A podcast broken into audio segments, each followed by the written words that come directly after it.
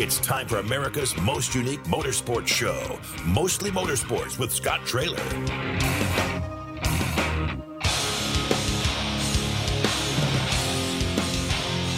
Everyone. Welcome to Mostly Motorsports. On with Kirk Elliott. We're the RacinBoys. Todd Surprise, producer extraordinaire, hanging out with us here today in the studio. It's a great day. As you can see, I am wearing my Chiefs colors today. A, a great day for the Kansas City Chiefs yesterday. Just saying. We we beat the Cincinnati Bengals, Kirk. How about that? But your your your sock is hanging off there, there a little bit there. All right. So My uh, sock on the microphone, not my sock on my not the sock on your shoe. Man, that was quite a game last night, wasn't it? it was. Uh, I don't know about anybody else, but um, I know that I was bound up a little bit last night watching that game.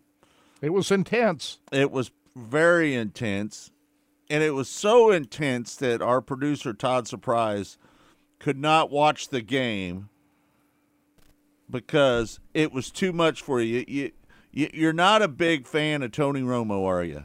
I, I don't I like Tony Romo. I don't mind. I what I have grown to dislike is the new way of the color commentator, which is Talk all the time. just talk, talk, talk, talk, talk. They got to earn talk. their money. They're they're highly paid I know they commentators. are. and it just it if I don't know if you listen to the broadcast of Westwood One or maybe even your local broadcast, but the Right. Kevin Harlan audio broadcast was a way better call of the game, in my opinion. How can you beat Kevin Harlan? You can't. It's just it's a great it's a great call.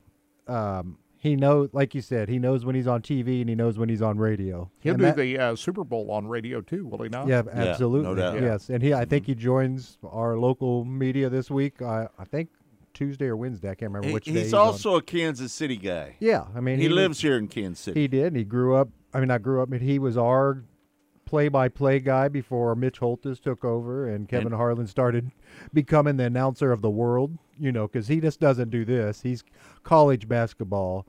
He's pro basketball. He's he does everything. I mean, some like if you heard the commercial, sometimes he calls two games at once. You know, there's Right. a commercial where he right. and there's a ga- one where he calls the the guy running across the field. He does the commentary about the guy that was streaking on the field. So yeah, Yeah. I'm I'm a bigger fan of the audio broadcast, and I I tend to leave during the fourth quarter and listen and listen to it. Tam, Tammy's just chiming in. She said, "Happy Monday, boys. We are friends today, but we will be fo- foes for the Super Bowl with the Chiefs versus the Eagles. Lots of storylines. Big Red against his old team, the Kelce brothers, and Mahomes' health." A Man, a lot going on there. And, and so, so obviously, Tammy is a big Eagles fan. yeah, we've got a lot of Eagles fans out there. Actually, there's there's quite a few, and I was a big Eagles fan this year for obvious reasons. They're a really good team. Eh, it- it- eh, listen, I, I'm I'm just going to say it right now. Yeah, hardest team we're gonna That is going to be the toughest game of the year for the Chiefs. Absolutely. Now they did have a little easier roll through the playoffs than anybody, and I mean the Giants. Nobody thought the Giants were going to be there. Obviously, But they killed them yesterday. yeah. They the they, 49ers. they played without a, 49ers. they played without a quarterback for thirty minutes. Not just a backup. They played with no quarterback for thirty minutes. There's no professional football team has ever played a game with a, a, a no quarterback. Basically, there was no quarterback. The poor guy couldn't throw more than five yards, and they never let him throw. Uh, let me ask you this: Do you think that Andy Reid is going to be motivated to beat the Eagles? Absolutely. I think he'd be motivated no matter who it is. Yeah, but I mean, he, he was fired- fired by the Eagles, right? Right. Not only fired, you know, they talked a lot about how he couldn't win the big one. Right. Game management, And was now a here he's won three. He's been in three of the last four Super Yeah, Bowls. and now he's, you know, like I said, I don't expect this to be easy at all. Uh, He But- took the Eagles to the Super Bowl in uh, 04, Yes, I believe sir. it was, wasn't it? Was it 04? yeah, Yeah. against the Patriots, right? He won more games with the Eagles than any other coach. Yep. They're they're And he's won more games with the Chiefs than any other He was there 14 seasons. Right. Yep. Everybody thought that he was going to take a year off or so, you know, when he retired, when he got fired from the Eagles or let go. And Clark Hunt swooped in on his airplane, grabbed him in Philadelphia, and brought him back to Kansas City. You know, he was going through a lot back then. You know, he'd just lost a son Right. and uh, to a drug overdose, and hmm and uh, everybody figured he was going to take a year off. And boy, I'll, He he didn't want to take a year off. He He, wanted to stay on the grind. and you know it, Yeah. and that helped you. And good for good for him. And thank God he came to Kansas City because Best thing our our franchise is has never. We've been so bad for so long that we just don't under. We still pinch ourselves because we don't think that this is real here in Kansas City. you know, we were pretty good in the '90s with Marty. We just sniffed it so close though. It was so. couldn't it- close the deal. you could see it in Derek Tomlin's face when we missed it. All those just by a hair. I mean, They really only went to one Yeah. AFC championship Joe game back in that year. era. That Ni- was when 94 Joe wa- Montana came in. They lost to the Bills. Yep. Buffalo. '94, wasn't beat it? beat Yeah. the Houston Oilers and before Houston moved out to Tennessee and yeah, 93 season in January of 94. exactly. Yeah. Yeah. So Right. like I said, I, I'm like you, Scott. I was a little, I was a little tied up in that game, bound up, as you say, and Right. uh, I did move into the other room and listen to it via audio. But the the explosions. So here's how. What's funny is the usually the audio is a little quicker than what the video is Right. but I was listening Westwood Wood, so it was about the same or a little behind, and I heard the explosions in my neighborhood because my neighborhood just blows stuff up for no reason at all. I mean, we're- We're, in Wyandotte County, we just blow things up for Right. fun. Right. And It's- the explosion, you're, sound, in, you're in the dot. it sounded like Fourth of July at my house, and Jennifer, my wife, said, "I think we must have won," and and then the call, I heard like, "Yeah, we just won, we just won." So it was that. That's what set off, and this is exactly how I won. Watched it when we went the last time. So I'm the, I I kept in tradition. Let's just say my superstition lies where I I'll do a lot of the same things, and Yeah. there's a reason why I didn't say anything on track talk when we left, and you wanted me to pick a score. I wouldn't do it because I can't do that. Um, I, I picked 27-24. Yeah. It was 23-20. and Kirk, well, I remember what your score was. You were in the 30s, but I I think you were a higher score. But I, I said I I Didn't would you pick? What was your score? I can't remember. I picked the Chiefs to win, yeah though. Right. Yeah. Yep. So no, it was a good, thrilling. It was easy to fall asleep last night after after that. But I tell you what, I did do. I went back and watched it at 2 a.m. Oh, did you? because it's on again. watched the replay? and uh, it, it was over. So I didn't watch it actually at two. I woke up at five when the finish was over before NFL programming starts. You know, they play the last game, and yeah. so 'cause yeah, you I, get up early in the morning. oh morning. yeah. and so I watched. Uh, I watched the fourth quarter. Unlike me, I don't get up early. I didn't. I watched three quarters on TV and listened to a quarter. And last night I watched a quarter about 5 a.m. this morning. So That uh, that whole thing felt about the same to me. I'm a big Royals fan. When the Royals went to the World Series in 2015, exactly. and uh, Davis came in It and like- had to fight through the uh, Toronto Blue Jays to to get them out in the ninth inning. It felt um, almost like that that Yeah, they won, to me, just like the that's Chiefs did. The Royals are terrible. well, they are. But Well, like and said, I'm saying he's talking about how that game was. They're Yeah. terrible. But it was it was exactly that same feeling. Like they we, were good then. They won the World Championship. but we just Well, have to. I know it. They just got lucky, Kirk. We We they had got a- lucky. no, we had two. We went to this World Series back to back years. You know, that's not luck. You don't you don't luck into two World Series. You could ask ask Seattle Mariners. I'm just comparing it to how I felt But yeah. watching the ninth inning Kirk, of that uh, game was the same as hey. the intensity of watching this game yesterday. Frog said to turn your mic up a little bit. I can I can do that. You can do that.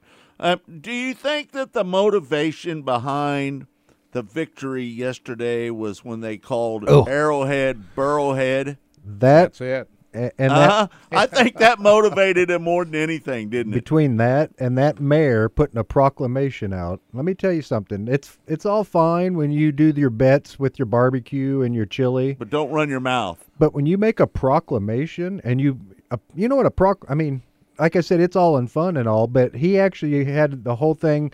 And one of the things in the proclamation was to have a paternity test to prove that Cincinnati was Patrick Mahomes' dad, his daddy. That was what the mayor put out in a thing.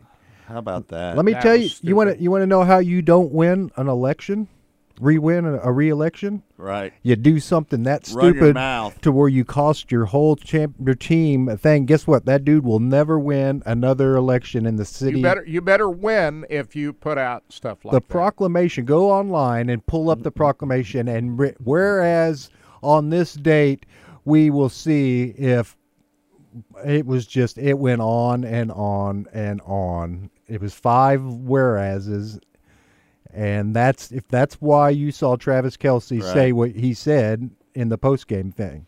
Jabroni. Called him jabroni. Know your role and shut your mouth.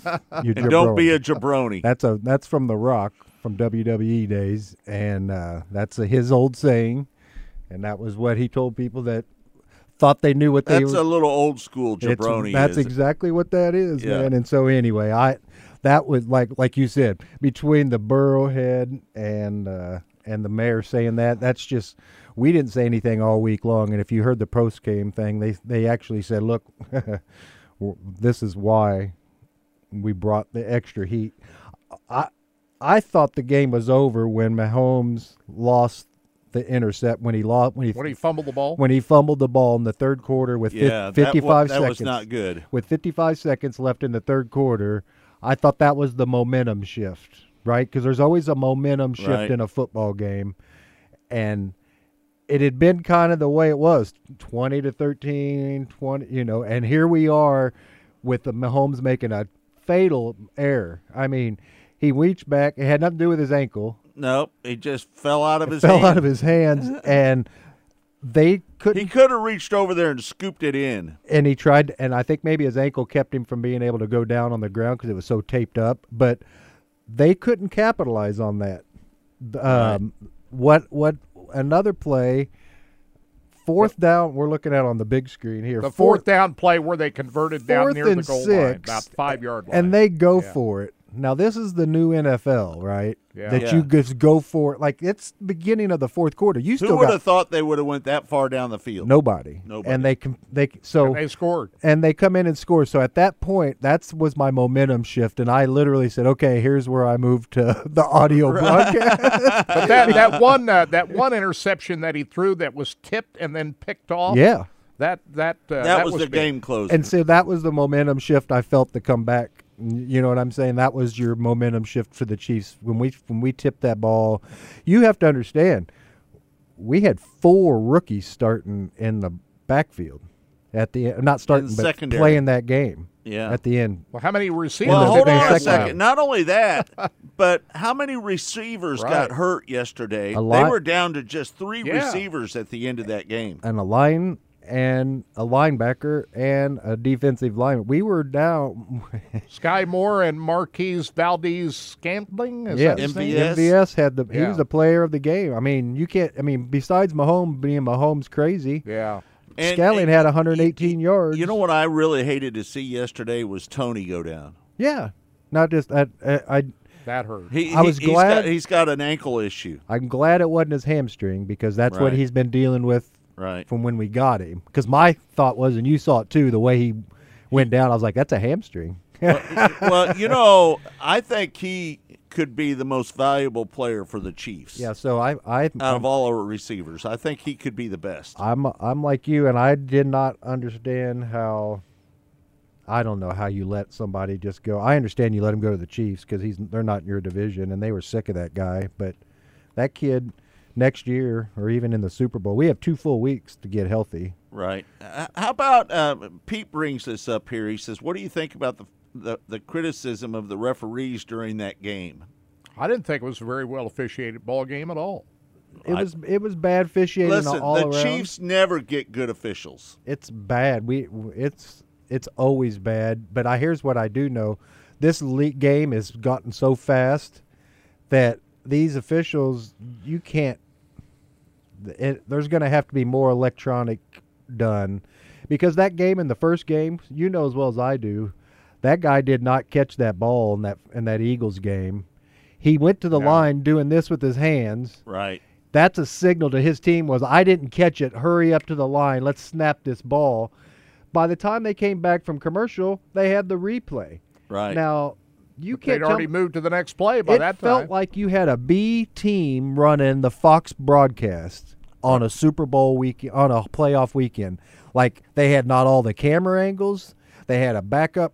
The the people that were I'd never even seen those people and they're do it. doing the Super Bowl. and I do not understand it. That that looked like a backup broadcast team doing the Fox broadcast compared to what you saw with all the camera angles and everything. I, I don't know. It just seemed really strange. Um, but I I'm I agree. There was some really bad calls, but it's been bad all year. Well, This- what about that? I thought that Zac Taylor was going to go ballistic when that third down Yeah. play was redone. redone? That's the You- one that you, you know one of the biggest plays of the game was when Skyy Moore ran that back at ran that back and he got to what the 50 Well, yard line. Here's the thing: as a punter, you kick it out of bounds. Guess what happens? Mm-hmm. You you kick that ball out of bounds. You put him at. He ran that ball was at the 18. He ran even if he had just gotten a 10 yard run back, it would have been. You'd still had him inside, but you allowed you kicked that ball to him. I, it made Would he no get sense. 27 yard return off that? Yes, it makes no sense at all to kick a ball. Yeah. And if you heard Ryan, uh, Rex Ryan say that Yeah, I heard him say that. saying why would you kick a ball to somebody at that point kick it out of bounds right.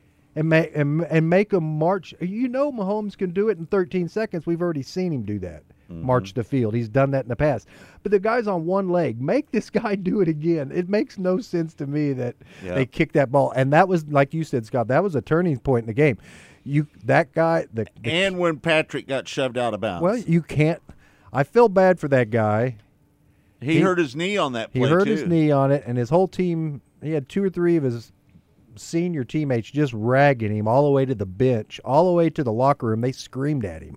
I, I felt bad for His this. own teammates. two of them. One that's retiring. I can't say some of the words, but they were f bombing him all the way to the locker room. And I was like, I cannot believe this. And the second thing I don't understand, and Stephen St. John talked to her this morning on the. I don't understand why you don't have a team official and they're sitting by that next to that poor guy at his locker. You know who they had coming to his defense? He had another player there trying to keep the reporters at bay Right. from beating this poor guy up, asking him the same question over. They didn't have a team guy or nothing standing next to this guy trying to, mm-hmm. you know, work things around. So no, it was a it was a bad look, and I felt bad for for that that kid. That he's gonna have to live with that for a eh, long eh, time. Eh, Rick just chimed in. He said, "At least the fans of the Kansas City uh, of the Chiefs are better than the Eagle fans." Throwing eggs at Yeah. the 49ers, ridiculous. I- it- did, did you see that? I saw some really bad thing. I saw a lot of Eagles fans happen to be escorted. I mean, Out? not Eagles fans, 49ers fans being escorted out by security. And not just guys, I'm talking women. They were getting stuff thrown at them and things said to them. And it's, That reminds me of the Raiders uh, yeah, out there the Eagles aren't fans. back in the old days. the at Oakland. Philadelphia actual fans aren't that. They're No. just such. We know back in the day they had a jail cell in the bottom of Philadelphia Eagles mm-hmm. where they play because they have a trial. They can do do trials right there because of the. I mean, they booed Santa Claus for Christ's sake. Passionate fans out there in Philadelphia, I'll tell you that. Yeah, They booed Santa they Claus. did. That's Yeah. they knew that. They had Santa Claus on the field one year back, and and Joe Ma, John John Madden said, "Man, only Philadelphia fans will boo Santa Claus." He said Right. that's- No doubt. Yeah, they uh, they're they're a tough crowd out there. They there. are. no doubt about it. So, Uh, Eric- hey, I just want to make one mention. Harrison Butker, Yes. who uh, missed extra points and field goals throughout the year. Man, did he step up in these last two ball games and get the job done? Yep. No Hats doubt off about to it. the kicker for the Kansas that City poor Chiefs. guy. Well, Got it first done. of all, he, he had a leg injury. He's been hurt, and Yeah. they even said he he's got extensive extensive work to be done still on that ankle, even when the season's over with. Like he's patched together. You know, people don't realize that was game one right. in Arizona. That's where we're going back to. You know, is the same where we started the season. So How about that? Was where they uh, began the season. Uh-huh. The same weekend as the NASCAR weekend. that's right. at- Everybody's in Arizona. Tammy Yeah. said we are mis- misunderstood as a fan base. Ha ha. yeah. Well, I, I just say this: You're they're passionate. passionate, and and you know the Phillies were in the World Series this year, That's and right. those fans are Well, here's pretty passionate Here's the difference Right. between Philadelphia fans and anybody else. they have to grease the poles in downtown Philadelphia to keep people from climbing the poles. I don't know if you saw that on the thing, but if you go to their, they grease the poles so people don't climb the poles in downtown Philadelphia. They have to put grease on them because people, it gets nuts down there, man. Right. And they still manage to get past the grease. It's going to be the toughest game that Chiefs ever played. Absolutely. And Yeah, I, and, it's and why shouldn't it be? It's the Super Bowl. Yeah, no two doubt. weeks and two weeks of, of fodder to talk about. I'm not it. feeling real good about it, to be honest. with Well, I you, wasn't feeling because good- their defense is so Yeah, good. I wasn't feeling good about yesterday's game, and so with the injury, so Just enjoy the next two that's weeks. what I'm saying. All right. Um, listen, we're going to take a break. When we come back, Logan Seavey is going to join us, Chili Bowl winner, and we're going to talk about his win down at the uh, Lucas Oil Chili Bowl Midget Nationals coming up, and that should be an interesting conversation, man. Uh, what a great job he did uh, during the Chili Bowl. Really a great job. So we're going to talk to Logan Seavey next, right here on Mostly Motorsports. We're going to take a break. It's all brought to you by Rod End Supplies, featuring the POWRi Midwest Lightning Sprints. We'll be back with more right here on Mostly Motorsports in a moment. Stay tuned. You're listening to Mostly Motorsports with Scott Traylor. Rod End Supply is involved with a variety of motorsports as well as industrial applications with many different types of products. Since 1989, Rod End Supply has provided superior products priced competitively. Whether you're racing at the circle track or drag strip, rock climbing, or going off-road, Rod End Supply has an assortment of rod ends, radius rods, and specialty products to keep your equipment moving. Rod End Supply's experienced staff is ready and willing to help you with your needs. Their promise is to continue to provide a superior product with superior service so you can stay in front of the field no matter what it is. To learn more, go to rodendsupply.com. Missouri's must play getaway. Osage National Golf Resort. Three nine hole courses to choose from at the Lake of the Ozarks in the Osage River Valley. Stay and play packages in our first class condos. A beautiful clubhouse complete with pro shop and exercise facilities. A large pool for relaxation and families. The Eagle View Sports Bar and Grill. Great wedding facilities. Go online and make your tee time today.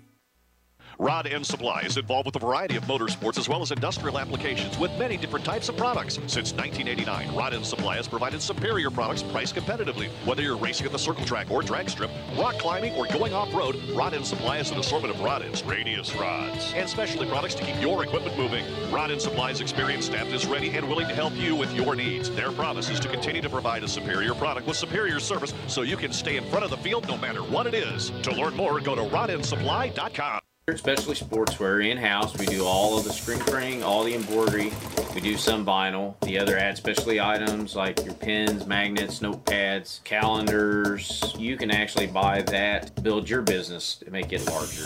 We have the largest screen printing process and the largest embroidery anywhere around in the area. We can do stuff all the way from your school clubs to sports teams, a professional look in the office. If you can imagine it, we can do it for you. Rod End Supply is involved with a variety of motorsports as well as industrial applications with many different types of products. Since 1989, Rod End Supply has provided superior products priced competitively. Whether you're racing at the circle track or drag strip, rock climbing, or going off-road, Rod End Supply has an assortment of rod ends, radius rods, and specialty products to keep your equipment moving. Rod End Supply's experienced staff is ready and willing to help you with your needs. Their promise is to continue to provide a superior product with superior service so you can stay in front of the field no matter what it is. To learn more, go to rodendsupply.com. Race fans, the National Sprint Car Hall of Fame and Museum is open seven days a week, year round, for you to come in and check out all of the wonderful race cars on display in the museum. And our online store at sprintcarstuff.com is open 24 hours a day for you to check out everything that we have in stock for sprint car fans. Whether it's for a birthday, anniversary, or Christmas, sprintcarstuff.com has it all. That's at the National Sprint Car Hall of Fame and Museum in Knoxville. Go harder, faster, stronger with Rod Supply. Whether you are running industrial, farming equipment, or a race car, Rod Supply has the assortment of rod ends, radius rods, and specialty products that will help you lead the field in performance. Our superior design means our rod ends last longer and perform better, giving you the edge on the track and saving you money. Contact Rod Supply or order online today at rodendsupply.com. We don't just sell them, we race them. rodendsupply.com. Serving the racing community for over 30 years. You're listening to Mostly Motorsports with Scott Traylor. Welcome back to Mostly Motorsports. I'm Scott Traylor along with Kirk Elliott. We're the RacinBoys. Todd Surprise, pr- producer extraordinaire, joining us here on the show as well. And uh, we want to welcome the 2023 Lucas Oil Chili Bowl Midget Nationals winner Logan Seavey joins us now on the show. Logan, how you doing? I'm doing great, man. Great. Uh, nice to be on here. Thanks for having me. Hey, man, we appreciate you taking the time to join us on the show, man. It, that was a thrilling victory for you at the Chili Bowl, man. That, that that's just as good as it gets, isn't it?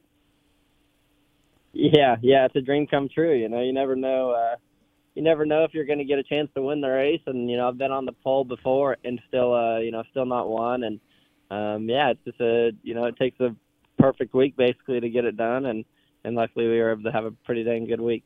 You know, at the start of that race, on the first uh, start of that race, Hank Davis got out there on you and, and kind of beat you on that start. But then they had that yellow come out, and then you made up for it on that second restart and got out to the lead. Talk about that on that first restart, um, on that first start, how Hank Davis got around you a little bit right there. Yeah, obviously, you know, you want to kind of lead, but um, I wasn't super mad about being in second. Um, kind of just like when Cannon passed me, I was I was kind of fine with being in second and just kind of learning what I needed to do. But but yeah, on that initial start, they had kind of watered the track a bunch and um, soaked it really good. And I was obviously the first one to take off, and it was pretty wet still, and I kind of spun the tires a little bit. And uh, unfortunately, the water is what caused you know Spencer Bayston to get flipped over. So it's kind of kind of a bad deal, you know, for him. Obviously, you come here all week to you, go to the Chili Bowl all week to to run the race, and and you get upside down because you know the track was still wet when you go green for the, for the biggest race of the year. So that's pretty unfortunate for him. But yeah, luckily for me, I got another try at it, and then by then, it, you know, the track was gripped up again, and and um, yeah, you know, obviously I, I ran into. I took it easy into one the first lap because I didn't want to push into the side of Hank because I knew it was really wet right there, and uh, second lap, I, I felt a lot better about the racetrack, and I was able to to run pretty hard there for that first lap and and get to the lead. But um, but yeah, it's just kind of how the race goes, I guess. Right? Like I said, you have to have a perfect week, and everything has to go your way. And uh, it just seemed like the stars were aligning every time we were on the track. I think Hank Davis might have been one of the biggest surprises of the weekend. Would you agree with that? Maybe.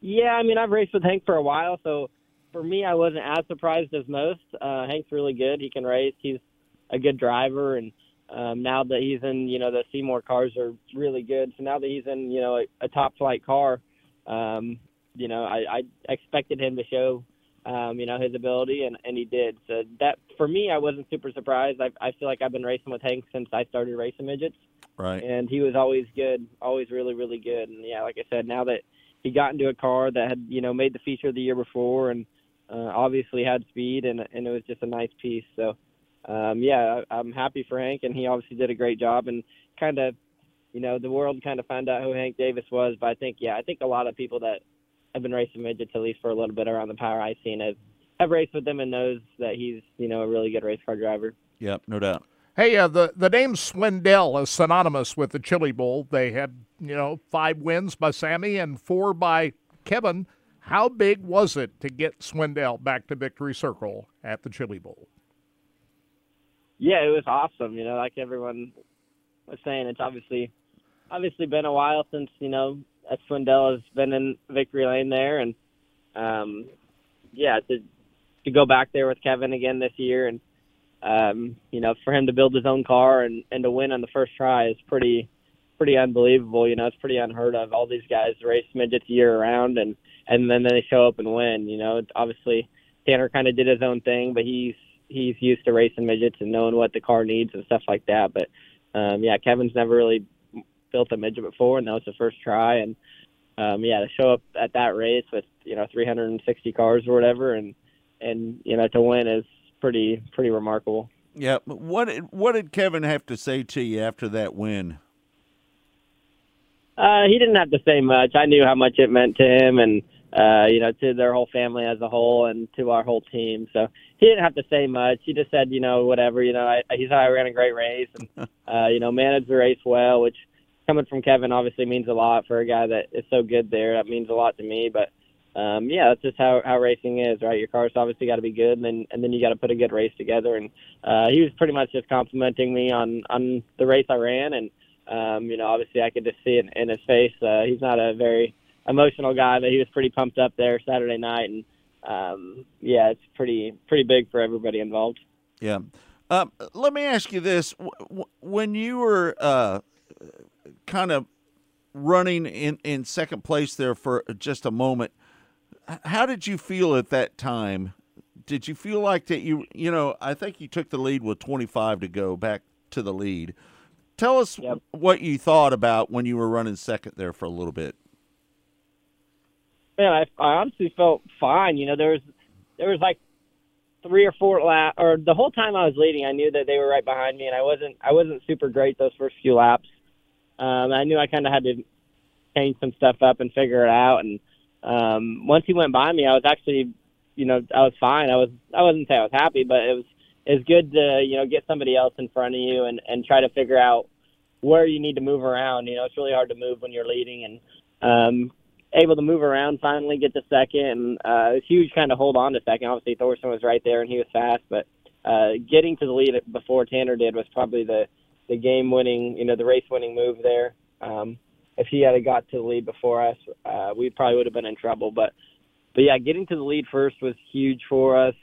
Um, but yeah, I wasn't worried at all when Ken went by. You know, obviously I knew it was only lap, you know, 15 or 20 when he passed 20, I think, around there when he passed us, and um, yeah, there was no no worries. I think it's a little bit of an advantage at times, especially that early in the race.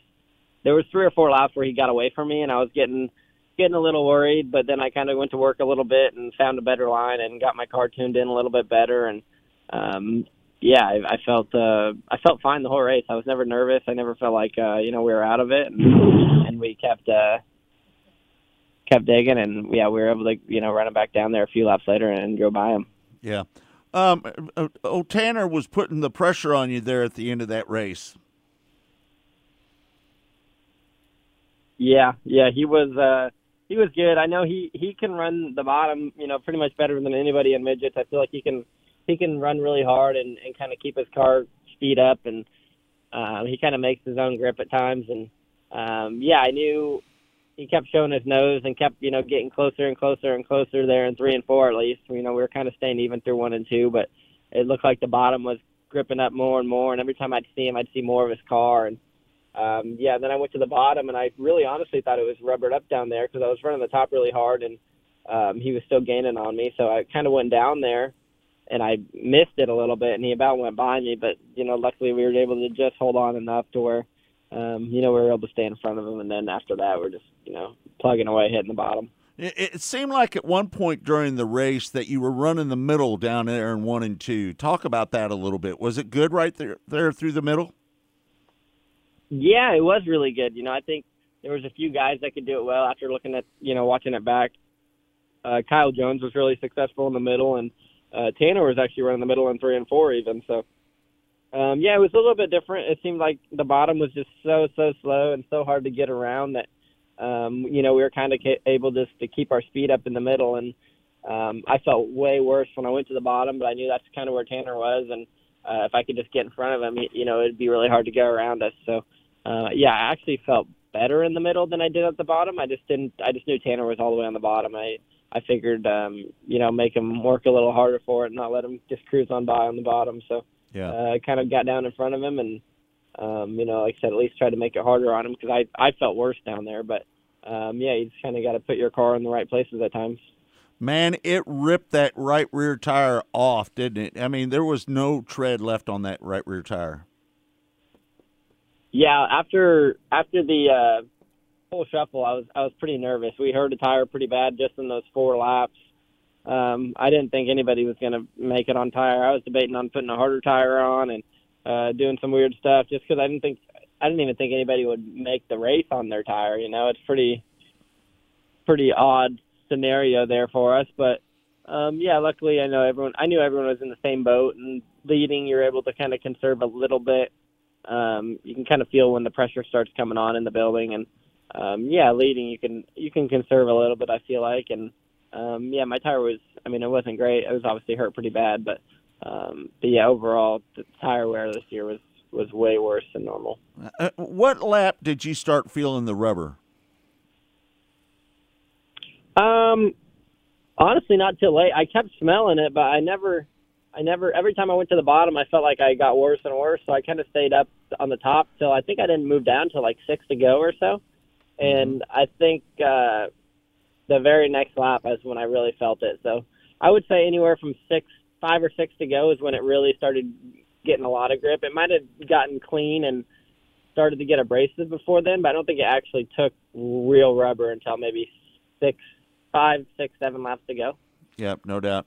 Did they have you on different tires this year than they have in the past? No, that, so they tried to change the rule, and everyone, you know, obviously everyone still had a lot of surplus from the years past, so they wanted to at least run one more year.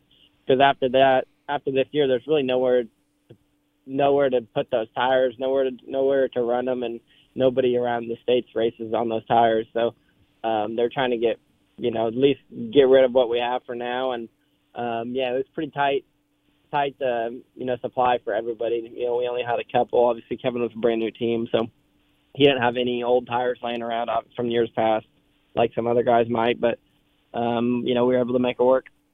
It, it, it's good news for you. You're going to be running full time with the uh, USAC midgets this year. Talk about that a little bit. Yeah, yeah. Anytime you could, you know, run a full season and a full schedule, it's it's great. And um, yeah, I just got hooked up with Abacus Racing this year. Start raced for them out west last year at the end of the season, and um, you know, just a great team. People I've worked with in the past. You know, grew up racing with uh, Johnny Kofer and uh, Kirk Simpson with them just around the races. Never really necessarily worked with them, but um, know them pretty well just from racing in California, and um, you know, just good friends. So it's going to be a a fun year. We had some um, pretty good success out west with them, and um, yeah, just nice race cars and good people, and uh, that's kind of who you want to put yourself racing with. Do, do you think this uh, opportunity came about because you went in the Chili Bowl? Uh, it certainly didn't help, but we had kind of already gotten most of our plans figured out before then. Like I said, I'd raced out west for them, and um, we had success. And I didn't really know if I was going to race midgets much this year, and uh, they kind of talked me into it. And um, yeah, like I said, I just have fun racing with them. And but yeah, overall, I don't think the Chili Bowl had much effect. I think if I ran last in the Chili Bowl, I still would have been racing with them this year. But um, but yeah, obviously it, it helps the morale for sure. You still going to hook up with Kevin uh, next year's Chili Bowl? Uh, We all haven't came up with plans yet, but yeah, I'm sure. You know, obviously, I I've raced with them. This that, that- this was year four for us, and um, you know, like I said, we still early to make any plans for next year. Lots lots of things can happen in between now and then, but but uh, yeah, obviously, if I win the race, I really like racing with Kevin. We won the race, so I've got no reason to no reason to go anywhere else. And yeah, I think I think he obviously has you know the best car in the building, and uh, yeah, obviously, if he if he wants me back, I'm sure I'll be back. And you got a full time gig in the non wing sprints with 2B Racing. Yeah, yeah, just got uh, that was a pretty last minute deal there with them and Scott Bennick and uh, Derek Claxton, and yeah, I'm excited with excited to go racing with them guys. I've raced with Derek before, and um, you know we've had pretty good success. I won some sprint week races with him, and um, his cars are just fast and comfortable for me, and I'm, you know, I just know what I'm getting into when I when I get going. And then yeah, Scott's been around racing for a long time and and builds really nice race cars, and we got a great sponsor with uh, you know Kevin Newton and Honest Abe Roofing that kind of puts it all together for us. So yeah, I think overall it's a it's a great um, you know product, and I think we're gonna have a good good season. You're going to be doing some uh, non-wing sprint car racing this year as well, huh? That's it. Yeah, with 2B. Yeah, yeah, that's what that's what 2B Scott Bennick, the Bennick Enterprise car. Yep, no doubt. Um, man, uh, t- let me ask you this: Is that driller at your house or is it at Kevin's house? Did uh, did he allow you to keep the driller? So uh, luckily with Chili Bowl they give you two. So Ah, um, yeah, so luckily I got one, and then I got the one I, that we had on stage and all that. And then uh, when you go, I, I believe when you go get your check and all that, they uh, they give the owners another driller. And then we have another. Our team owner technically is uh, Tim Bertrand, and then they sent him a driller as well, or they're working on getting him a driller. So yeah, there's kind of a partnership between Tim Bertrand and Kevin Swindell, uh, are are both team owners of the team. So so really we needed three drillers this year. But yeah, luckily I got mine. Kevin has his, and I think they're getting one sent over to, to Bertrand. All right. Uh, i- i- is that the biggest win of your career? Obviously. Yeah, yeah, absolutely, and and most likely always will be. So, um, yeah, that's pretty pretty cool. That Turkey Night win you had a couple of years ago, that was big too, wasn't it?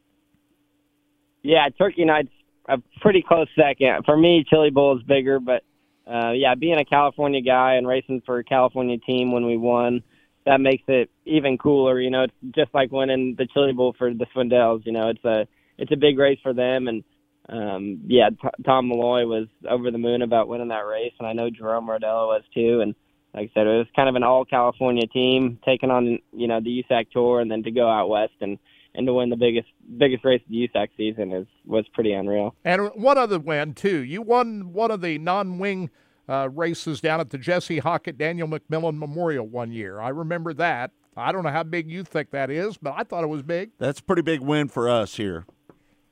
Yeah, yeah, no, for sure. I ran. That was like one of my first non-wing races too. I ran with with Zach Daum in 2017, and we went down there and, and won the hawk. It was was awesome for us. So yeah, that was also a last minute deal. I was headed to the airport, and uh, Jeff Taylor called me and asked if I wanted to run the hawk. It with Zach Daum, and of course I said yes, and we went and won the race. It was it was pretty crazy. I think I'd only had one non-wing start before then, and uh, we went down there and won the hawk. Jeff Taylor, man, he's such a great guy, isn't he? Yeah, Jeff helped me out a lot. He uh, was the first, you know, first guy that uh, let me run, let me run midgets, and you know, he's kind of obviously anybody that's helped me is kind of the reason I'm here. But he was a, a huge, uh, huge part of getting me to where I'm at.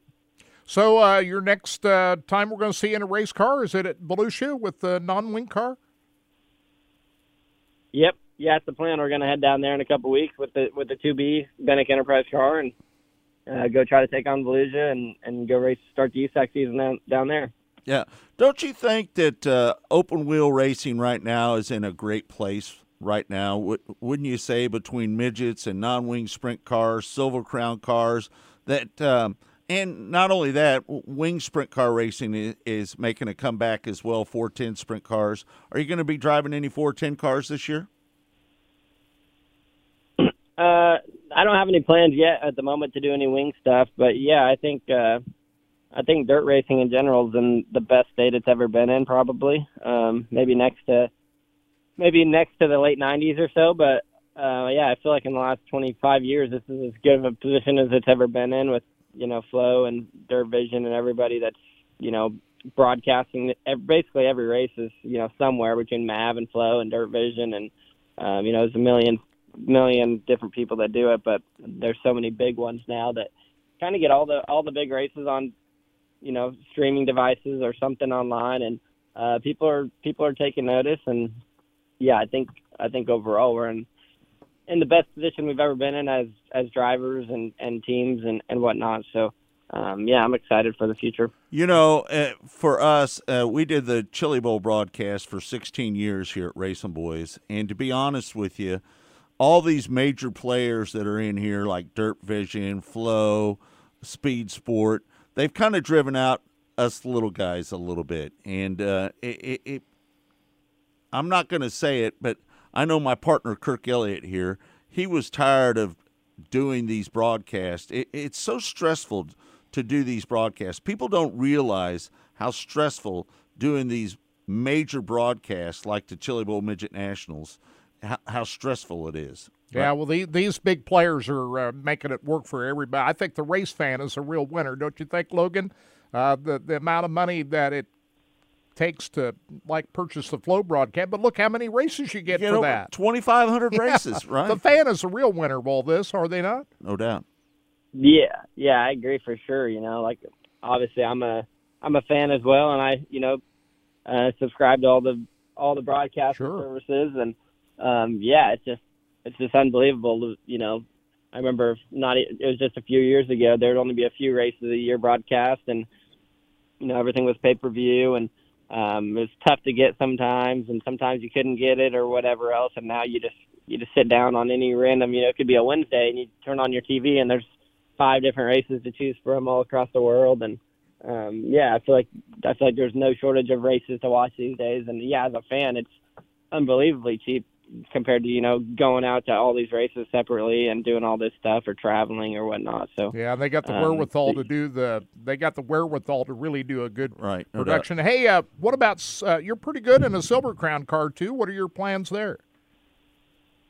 Yeah, I'm going to do the same same old deal with with Robbie Rice. We're going to do the full season again with all the pavement and all the dirt races, and um, yeah, I feel like our our dirt car has been unbelievably fast the last two years. We've been winning races in that, and and then our pavement car's gotten a lot better. We've been you know at least running up front the last year and had a couple podiums and top fives and whatnot. So um, I'm excited about that. That's probably the series I look forward to the most every year, and um, yeah, I feel like we, you know, we had a shot to win the championship last year and blew up at the last race, but um, yeah, I feel like every year we get better and better and better. So hopefully, hopefully this year we can lock it up.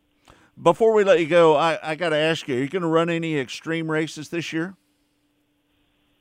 Uh, I haven't sat down and worked out my schedule yet, but um, yeah, my plan right now is to run all three USAC series, and then you know, obviously, if there's any races that that make sense on my schedule to to go run some extreme midget races, I I would, but uh, at the moment, I don't really have a plan.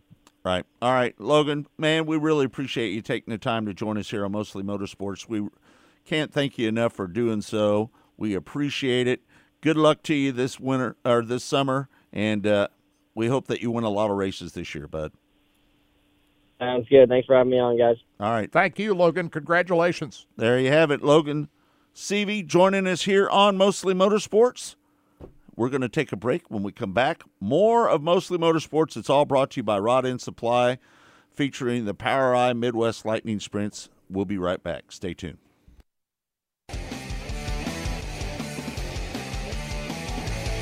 You're listening to Mostly Motorsports with Scott Traylor. Rod End Supply is involved with a variety of motorsports as well as industrial applications with many different types of products. Since 1989, Rod End Supply has provided superior products priced competitively. Whether you're racing at the circle track or drag strip, rock climbing, or going off-road, Rod End Supply has an assortment of rod ends, radius rods, and specialty products to keep your equipment moving. Rod End Supply's experienced staff is ready and willing to help you with your needs. Their promise is to continue to provide a superior product with superior service so you can stay in front of the field no matter what it is. To learn more, go to rodendsupply.com. Missouri's must play getaway. Osage National Golf Resort.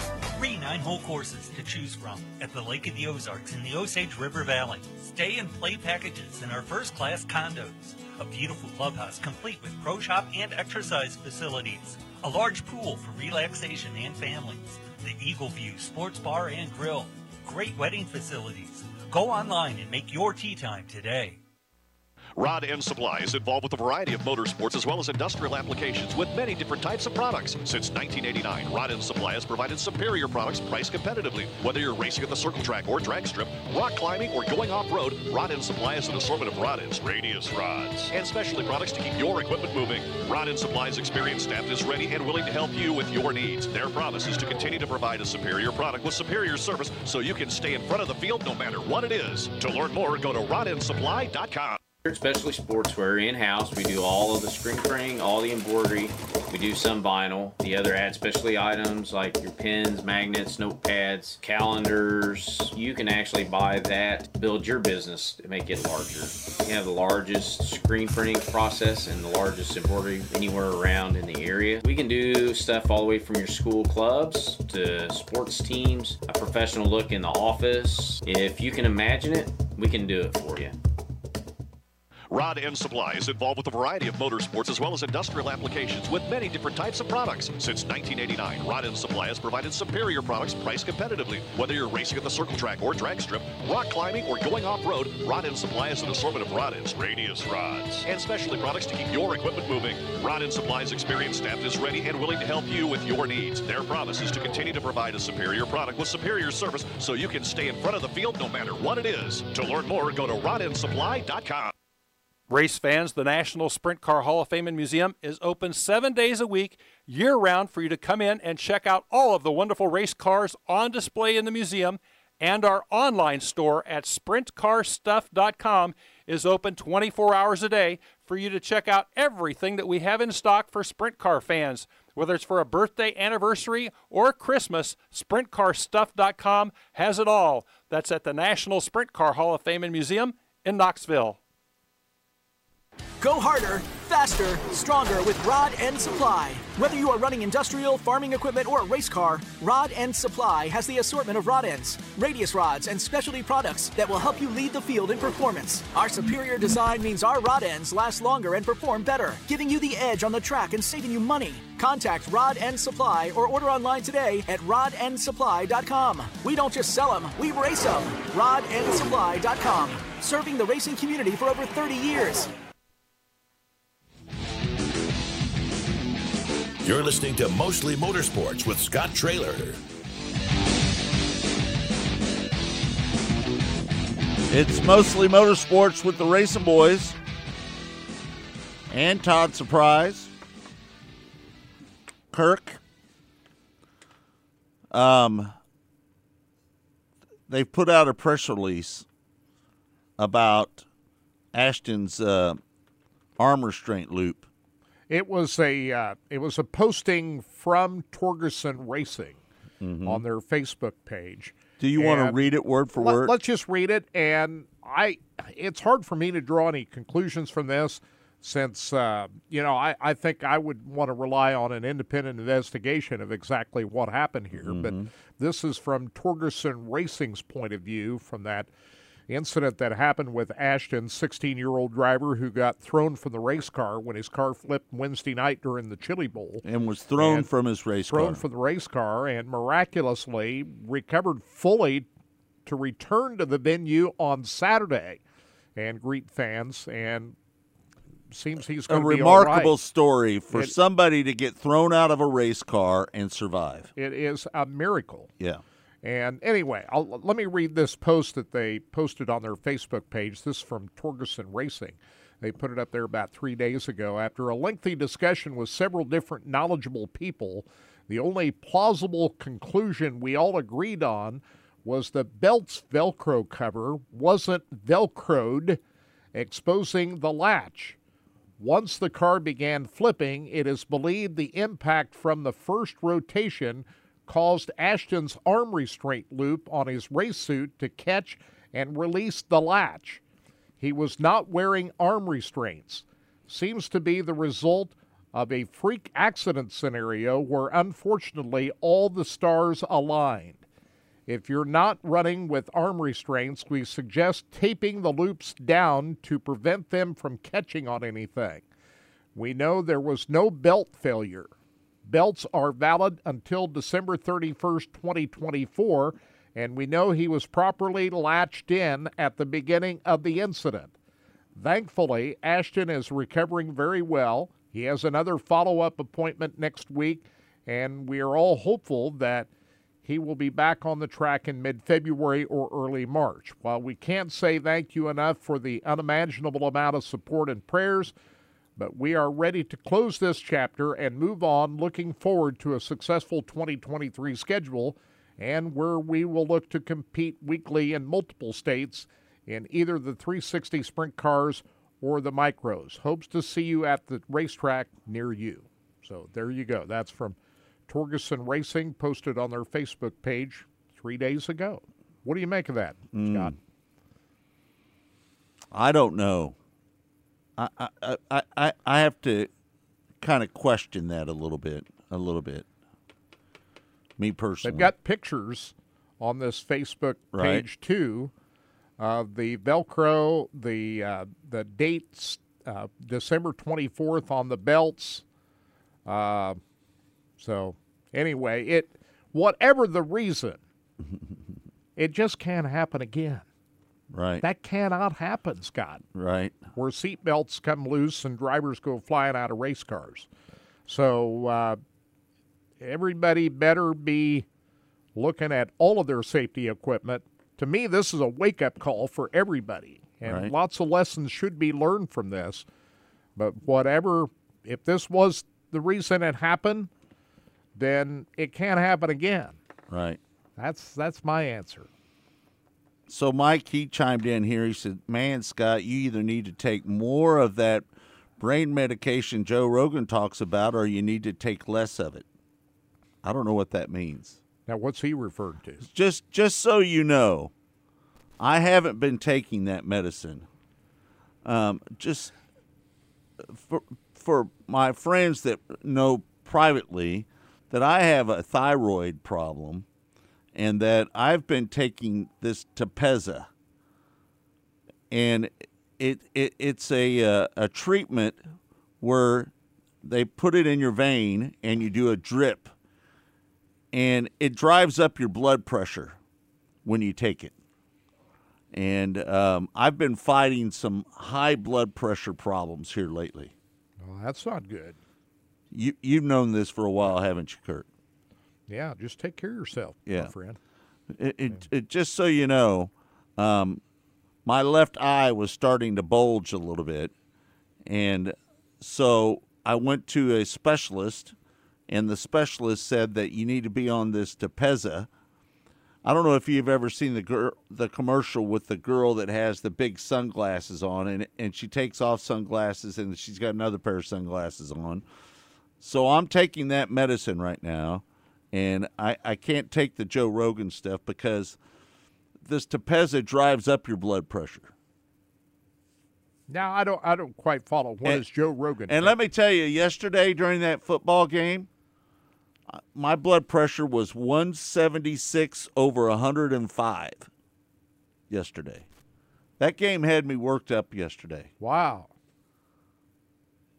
Yeah. Man, oh man, that's scary, Scott. That's what I said. Check on all your friends. that Let are- me tell you, I went in there when I, when I saw that it was up that high. I went in there and took another blood pressure pill. Wow. my, my blood pressure, the the ult, the highest it's ever been, was two thirty six over one thirty seven. That's that's dangerously high. That was really high. I don't know. I uh, I take blood pressure pressure medication myself. Had I taken my own blood pressure yesterday during that game, I'm sure it would have been elevated as well. But I didn't take my blood pressure at that time. But I could feel the stress and the tense uh, of it all. Right. No doubt it. No doubt about it. Yeah. You think you were stressed out yesterday, Todd?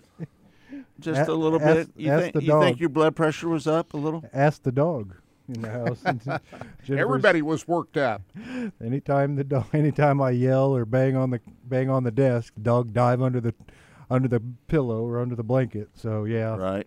I think maybe we we have a rescue dog. I think maybe she might have came from a house where somebody yelled a lot because if I yell, You she- rescued your dog, didn't Uh-huh, you? yeah, yeah. So at, at um waste, I can't remember not Wayside Waifs, but um. I- Oh, Bristol's not down here today. She was here just a second ago. She ran back up. You know, She Deidre, was here since, earlier. since Deidre works out of the house. Yeah. If she hears, she you know, dogs have good hearing. Listen, so that dog loves Deidre. so as soon as she hears Deidre walk by the top of the steps, off she goes again. So When I walked in, Bristol ran down the stairs. that dog loves Kirk Elliott. she was she was being a puppy this morning, But running around. she the- got scared when you walked in, Todd. well, she got that playful. Let's do She something. smells your started dog, I think. yeah, she knows I got a dog, and yeah. as soon as I walk in, she's like, "Something's up." So yeah, it's So anyway, what I mean, your thoughts about yeah the the the reasons why the belts came unloose? Uh, what do you think about that? I don't know what to think about it, to be honest with you. I'm just saying that I, I I don't know if that can happen or not, to be honest with you.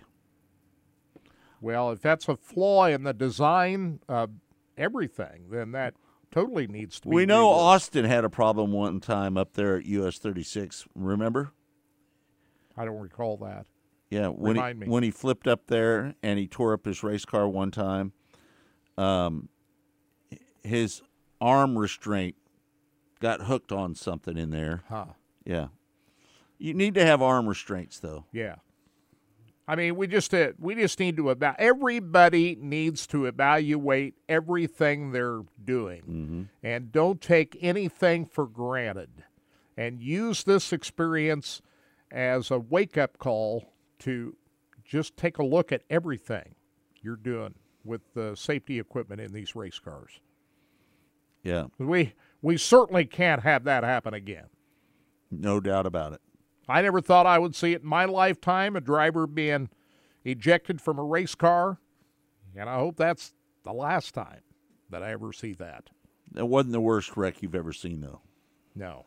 The Oskaloosa Keith Hutton. 2003, Keith Hutton. That was that the- was the worst incident I ever watched. Mm-hmm. And they didn't have to announce to the crowd that we had witnessed a fatality. We already knew it. Yeah. The other bad wreck that I saw and the driver survived was Geoff Bodine in the truck incident down at Daytona. That was a scary one. Yeah, I was sitting in the upper deck at Daytona, and you could feel the heat coming off the fire when he went up into the fencing, and there was nothing left of that truck.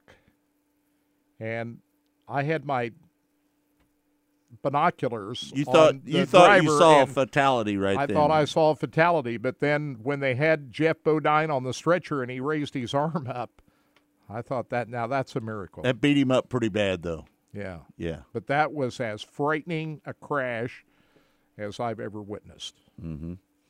All right, we're going to take a break. When we come back, more mostly motorsports. We're going to talk a little bit about late model racing, what was going on down there at Golden Isles, and uh, a little bit about what was going on at uh, Bubba and uh, Brody Roa. He, he picks up a couple wins over there at Cocopah Speedway. Ryan Timms, he dominated that USCS race at uh, Volusia. We'll talk about that and more right here on Mostly Motorsports. It's all brought to you by Rod End Supply. We'll be right back in a moment. Stay tuned. You're listening to Mostly Motorsports with Scott Traylor. Rod End Supply is involved with a variety of motorsports as well as industrial applications with many different types of products. Since 1989, Rod End Supply has provided superior products priced competitively. Whether you're racing at the circle track or drag strip, rock climbing, or going off-road, Rod End Supply has an assortment of rod ends, radius rods, and specialty products to keep your equipment moving. Rod End Supply's experienced staff is ready and willing to help you with your needs. Their promise is to continue to provide a superior product with superior service so you can stay in front of the field no matter what it is. To learn more, go to rodendsupply.com. Missouri's must play getaway. Osage National Golf Resort. Three nine hole courses to choose from at the Lake of the Ozarks in the Osage River Valley. Stay and play packages in our first class condos. A beautiful clubhouse complete with pro shop and exercise facilities. A large pool for relaxation and families. The Eagle View Sports Bar and Grill. Great wedding facilities. Go online and make your tee time today. Rod End Supply is involved with a variety of motorsports as well as industrial applications with many different types of products. Since 1989, Rod End Supply has provided superior products priced competitively. Whether you're racing at the circle track or drag strip, rock climbing, or going off-road, Rod End Supply has an assortment of rod ends, radius rods, and specialty products to keep your equipment moving. Rod End Supply's experienced staff is ready and willing to help you with your needs. Their promise is to continue to provide a superior product with superior service so you can stay in front of the field no matter what it is. To learn more, go to rodendsupply.com. Specialty Sportswear in-house, we do all of the screen printing, all the embroidery. We do some vinyl. The other add specialty items like your pins, magnets, notepads, calendars. You can actually buy that, build your business to make it larger. We have the largest screen printing process and the largest embroidery anywhere around in the area. We can do stuff all the way from your school clubs to sports teams, a professional look in the office. If you can imagine it, we can do it for you. Rod End Supply is involved with a variety of motorsports as well as industrial applications with many different types of products. Since 1989, Rod End Supply has provided superior products priced competitively. Whether you're racing at the circle track or drag strip, rock climbing, or going off-road, Rod End Supply has an assortment of rod ends, radius rods, and specialty products to keep your equipment moving. Rod End Supply's experienced staff is ready and willing to help you with your needs. Their promise is to continue to provide a superior product with superior service so you can stay in front of the field no matter what it is. To learn more, go to rodendsupply.com. Race fans, the National Sprint Car Hall of Fame and Museum is open seven days a week, year round, for you to come in and check out all of the wonderful race cars on display in the museum And our online store at sprintcarstuff.com is open 24 hours a day for you to check out everything that we have in stock for sprint car fans. Whether it's for a birthday, anniversary, or Christmas, sprintcarstuff.com has it all. That's at the National Sprint Car Hall of Fame and Museum in Knoxville. Go harder, faster, stronger with Rod End Supply. Whether you are running industrial, farming equipment, or a race car, Rod End Supply has the assortment of rod ends, radius rods, and specialty products that will help you lead the field in performance. Our superior design means our rod ends last longer and perform better, giving you the edge on the track and saving you money. Contact Rod End Supply or order online today at rodendsupply.com. We don't just sell them, we race them. Rodendsupply.com. Serving the racing community for over 30 years.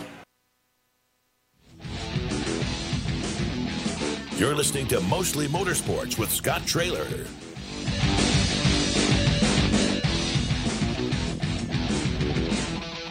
Welcome back. It's mostly motorsports. It's brought to you by Rod End Supply, featuring the POWRi Midwest Lightning Sprints. Where are they racing? Uh, what's their first race, Kirk? POWRi Midwest Lightning Sprints. Uh, be April 29th at Central Missouri Speedway. So you went down to their banquet this weekend, didn't you? I did. Went down to the Pub 13 located on the grounds of Central Missouri Speedway. Saw Earl and Susan down there. They had a big crowd inside the Pub 13. How is the food there? Excellent.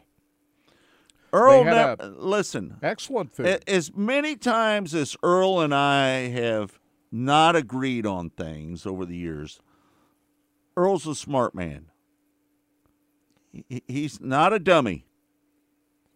Well, they've got something going on down there right now, that's for sure. I'd like to go down there and have some food. Yeah, I would highly recommend it. Right. Yeah, it's uh, it's it's quite an establishment. Anyway, they had the uh, presentation. Met uh, Chastity Younger, the newly crowned champion for the POWRi Midwest Lightning Sprint League, and her family, her parents, nice nice folks, and and uh, awards handed out, and had a good time down here the other night. Right. Somebody always calls me during the show. They don't know you're on. They don't know we're on. Uh, but anyway, it's uh, I that's first banquet I've been to for a long time. Right. Hey, uh, Kirk, um, Brandon Overton, he picked up the win down at Golden Isle Speedway on Thursday night. Man, what a thrilling finish that was. That Looked was- like uh, Ricky Thornton Jr. was going to pick up his first win on Saturday night, but Brandon Overton had other ideas. He comes off the fourth turn and nips RTJ at the wire to win a most just exciting just race. by a fraction. Yeah. $25,000 Right. to uh, Brandon Overton and uh, able to pick up the win. But Ricky Thornton Jr. comes back last night at Bubba Raceway Park and finally breaks through with the win. He's been running up front in all these races. He just broke through with his first win last night, but Ricky Thornton Jr. has run strong in all of these races so far. Right. Uh, Kyle Larson on Friday night, he ended up pa- passing Ricky Thornton Jr. Um, on lap 48 to pick up the win down there at That was about as good a race as you'll ever see. Three Right. cars battling it out. You had Larson, you had Ricky Thornton Jr., and you had Brandon Overton battling through lap traffic. And Larson was able to put the car up on the high side and make it work up there and uh, pulled off the big win. He couldn't come back for Saturday night because they had a, I think, an anniversary party for Rick and Linda Hendrick he had to attend. mm-hmm. So uh, I would expect Larson to 50th be- anniversary, wasn't it, Yeah. or something like that? I would expect Larson to be back in the six car, maybe at Alltech Speedway. Be my guess. Mm-hmm. Might be there, Bubba, tonight. I don't know. And then uh, Overton, he nips uh, um, Thornton.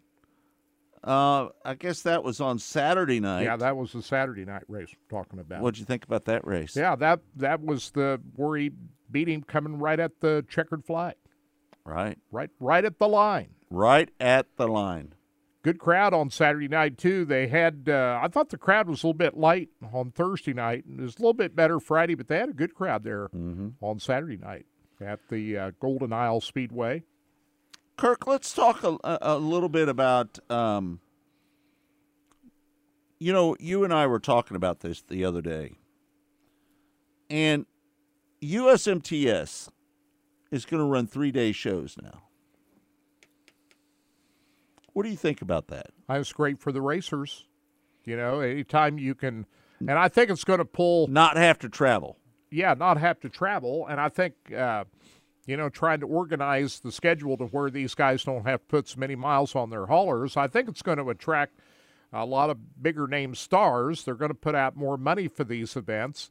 And I think from a practicality standpoint for the racers and the attraction for the race fan, I think it's uh, I think it's a good idea. My only reservation about this, it's going to be real challenging for these track operators to fill those grandstands for all three nights of these events when they come into town. That's that's going to be really tough to do. T- Tammy chimed in. She said that race that Larson won was outstanding. Almost made me a fan of fender racing. That was one of the best late model races that you'll ever see. Right. That Larson won on Friday night. We saw one down. I think the finale at the Wild West Shootout was almost as good. Mm-hmm. So uh, dirt late model racing so far in well prepped racetracks, I might add, at both Vado and the uh, Golden Isle Speedway, uh, contributed to uh, seeing some Look. some really good dirt late model racing. Let me get back to to to my point about these three day races. I'm not sure that that is a good business decision, to be honest with you, because as you know, Kirk, when you go to a three day show, we watched we watched races the other night, right? And there was nobody in the grandstands on the Yeah. first two days. Am I wrong on that? Right. I mean, it was it was light in the at the front gate, but I think they're trying to make it up at the back gate. They had three or four different uh, support divisions, so uh, whatever you're missing at the front gate, obviously they're trying to make it up at the back gate. I wonder how much they uh wonder how much a, a, a pit pass is for the back gate. I don't know. Have They any idea? Don't advertise that. I'm guessing 25, 30 bucks. Yeah. Tammy says very tough to get fans for the Thursday night races, Yeah. especially before school lets out. Oh yeah, this Yeah. time of the year, especially in January. And you know, the other thing about Golden Isle Speedway, it was really cold.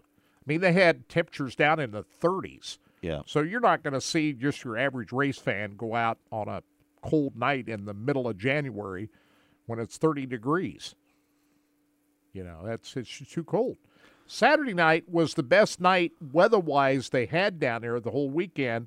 It was in the 50s. So it was quite a bit warmer on Saturday night and thus the crowd was bigger. You know, Kirk, uh, uh, I I'm just going to say it. I don't think this is a good idea. I think Todd Staley and some of the racetrack promoters that are going to be promoting some of these three day shows, I think they're going to lose their ass. Well, I you know, we'll see that it's a pretty hefty purse they're putting out. A lot of money on the line. And I don't know what the video revenue has, uh, you know, how that contributes to the overall revenue that they bring in. I don't Mhm. know that. Uh, but the, I know the purse purses are up, and it, it does attract bigger name drivers to come to these events. let, let me ask you this, Kirk.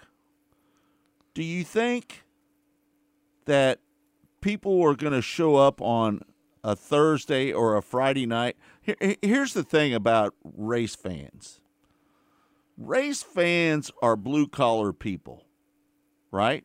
They're working people. And I'm not sure that the blue collar fan can afford to go three nights in a row. Well, yeah. I mean, I don't know what the grandstand admission is to these events. I mean, if it was a reasonably priced uh, grandstand ticket for Thursday, What Friday, so uh, I hold on, hold understand on, why. Saturday would be. What more. would be a reasonable price for a know. grandstand ticket T- i- in order to get the fans to come on a Thursday or a Friday night and not just come on a Saturday night? What would be the the price for a ticket that would get fans to maybe go to the races on, on a Thursday, Friday? I don't know. But You uh, better, you better. What do you think, Todd? Well, if you're going to do something like that, you're going to have, you know as well as I do. Like she said, the the Thursday is going to be your hard night, right? Right. So Thursday night, you offer a, a way cheaper ticket. ten bucks. Has to be cheap and an Uh, I think, incentive. uh, twelve, fifteen dollars. and an incentive if you bring that ticket back you tomorrow night's rate i mean I, there's got to be an incentive for me to show up all three nights when i go to a baseball tournament for my son i still have to pay we pay thousands of dollars for him to play baseball but you still have to pay at these tournaments i can pay a single day price or i can pay for the whole weekend Mm-hmm. That would be the thing. Right that's there. what you have to you have to be able to do. This this Thursday package ticket has to be able if you buy that ticket that has to give you something in order, you know, you pay a little more for Thursday and you get Friday and Saturday as well. But if you buy Mm-hmm. single standalone tickets, I don't know. I mean, I'm like you Scott, halfway through the year there might be rethinking this business model. Well, I think uh, I think you hit on it, uh, Todd. Have a three-day package grandstand ticket Exactly. at a at a at a really good price, and you get to go to all three nights. Because you're going to get more food sales, T-shirt Yeah. sales, Right, beer right. sales, Right. all that's going to get more sales. Rick said um, short track nationals a few years back was Thursday through th- through Saturday, and I remember paying sixty five dollars. Amazing deal. So Yeah. if, if you were, exactly. but hold on a second. If you're a family of four, And that's another thing. We're ta- sixty five dollars Can't be done per person Can't be done. That's a lot of money. I, I'd let kids 12 and under in free. Absolutely. If you're Always. bringing a if you're bringing a parent, Always. if you're bringing a parent, if you're bringing two paid parents, right. you should you That's hundred and thirty dollars. yeah. So I'm like you know what? Those kids buy food too. they buy more food than parents do. But how? but uh, but uh, when when you bring in the, the kids, that's just more expense, It is right? And that's what I'm because now you're going to have to feed them dinner, That's right. So that there has to be them an, pops, pretzels, has to be an, popcorn. an incentive to have that three day package Yeah. with your kids because that's a high dollar ticket for three dollars every night. But here's what I do know that allows you, if you can't be there because you do you have something going on on Friday night, but you're like, man, Thursday night I do not have anything going on. I will come by there Thursday and then Saturday. I don't Right. mind buying that ticket. You know what I'm saying? I can see where they could pick up some more uh, perspective people that would not be able to show up on that Thursday. Be like, well, heck, the event's here Thursday through Saturday. I'll go Thursday and Saturday because Friday we've got that wedding we have to go to or reception we have to. You know, I can just see maybe that, but right. like you, how how much more is that going to bring in? Um, I'd like to see after four or five weeks what they have to say. You're looking at the first. The schedule is you're looking at March second through the fourth down in Petty, Texas. So by the time you're in, in you've got four. I mean, you're already in April and May. By the time you're your fourth Speedway, Right. I mean, you've you've moved a whole month into the But if you go to different markets and different places that, Yeah. Uh, you know, where you get different fan bases, Right. then that might work. But I don't think you can repeat that at any one racetrack more than once or twice a year. Yeah, Right, no doubt. I'd be inter- Uh, I'm going to be interesting to see how this works out for everybody. Like you said, we don't know what these back gates because we know you know as well as I do. The back gates is Yeah. There's a lot of people buying pit passes. But if you notice that nowadays. event down there at Golden Isle. Speedway, they had like three or four uh, support divisions. So they had a lot of people in the pit area. Right. And Yeah. so they were drawing a, a good amount of that revenue out of the back gate. Uh, Tammy says fifteen to twenty dollars maximum. Maybe have access to the pits during the night as an incentive. absolutely, They have got to, and, and I'm glad you brought that up too, because one of the great things about the NHRA Is- Yes. is you can go right into the pits and get up close to the race cars. close as you want. the- the- Do you charge a little bit ticket- more to to do that? I would like to see them do something like that to where fans can get into the pits uh, or have access at if you buy a grandstand ticket, then maybe get a discounted pit pass something ticket. to get into the pits. Yep. I think they ought to allow that. Yeah, there's some things that I think can be done to help. NHRA has the best Man, let me tell you. fan participation Yeah. of Right. any any racing series. That's just out part there. of the grandstand ticket. Is you also get to go down into the and pit area. and when Kansas Speedway was built, that was why it was built the way it was with that fence right next to the gates, right Yeah, next to right. the garages. It was for that experience to be able to stand there and watch up close while they're working on that, and that and that is an incentive to go. I mean, that'll entertain a kid for another couple hours. And they right? and they NASCAR's done that at, at a couple of these Yes, sir. racetracks like Daytona and Las Vegas Well, and some of these other uh, places where they built the the access into the garage area to where you, you don't have a garage pass, but you can look right into the garage area. What Well, a- a- and not only that, but you know, before the NASCAR race, they allow Yes. people to come down Yeah. onto the front straightaway Yeah. and and you know as well as I do, and participate in with the bands and, and whatnot. all that. Right. And back in the old days, it's not as much no more, but where they would run the cars through the tech, they had an actual race seating stage right there for both tech areas at Kansas Speedway. Because when the first few years you'd go through there, there would be people standing there watching it, photographs, getting coming through that tech area. This year at Kansas Speedway, they set up a complete normally where they would park some of the rigs for photogenic reasons. They moved some of that out of the way and allowed garage passes to where because when you're in the garage, you got to be careful when you're in the in that garage No area. doubt. But what NASCAR has done Head on a swivel. all, all the time. Yeah. And but what NASCAR did this year was made a dummy area in the garage where you were fenced off, but you're still in that area right there, and you were able to watch the top ten drivers in those first ten pit stalls all get their cars worked on all morning sa- Sunday morning. And they had mm-hmm. the another thing I liked uh, uh, in addition to that, Todd, is the the people had they got up close to all the drivers, All of them, right there before the race. right there, and mm-hmm. that that made all the difference. And you Yeah. can see, Can- Kansas was one of the first tracks designed with the fan The in, fan walk. and fan in mind and everything. And what you're seeing is a little bit of a modification of what the Kansas Speedway. Right. They're changing some things. You know, next year when we go back out there. The media center is not going to be the media center. That was the last year for it. the media center the way it was. I We- hate that. We're we're in a new office again. Everything's going to. We be. have our own studio. we have our there. studio. We're going to have a new own studio next year, but it's I think we'll still be in our no, studio. no, no. We've been moved out. We have been. Yeah, we got a new. We're taking over the old offices that Kelly and them used to run. Those will be our studios. Yeah, I heard uh, Matt talk about that. Where's that? Where's that going to be at? You know, in Kelly's old Kelly Hale's old office, and what's his? na- You know, when you go back into the little room where the desk was. oh yeah. So there'll be a room there, and then another Is one. that where we're going to be? both us and MRN will have their?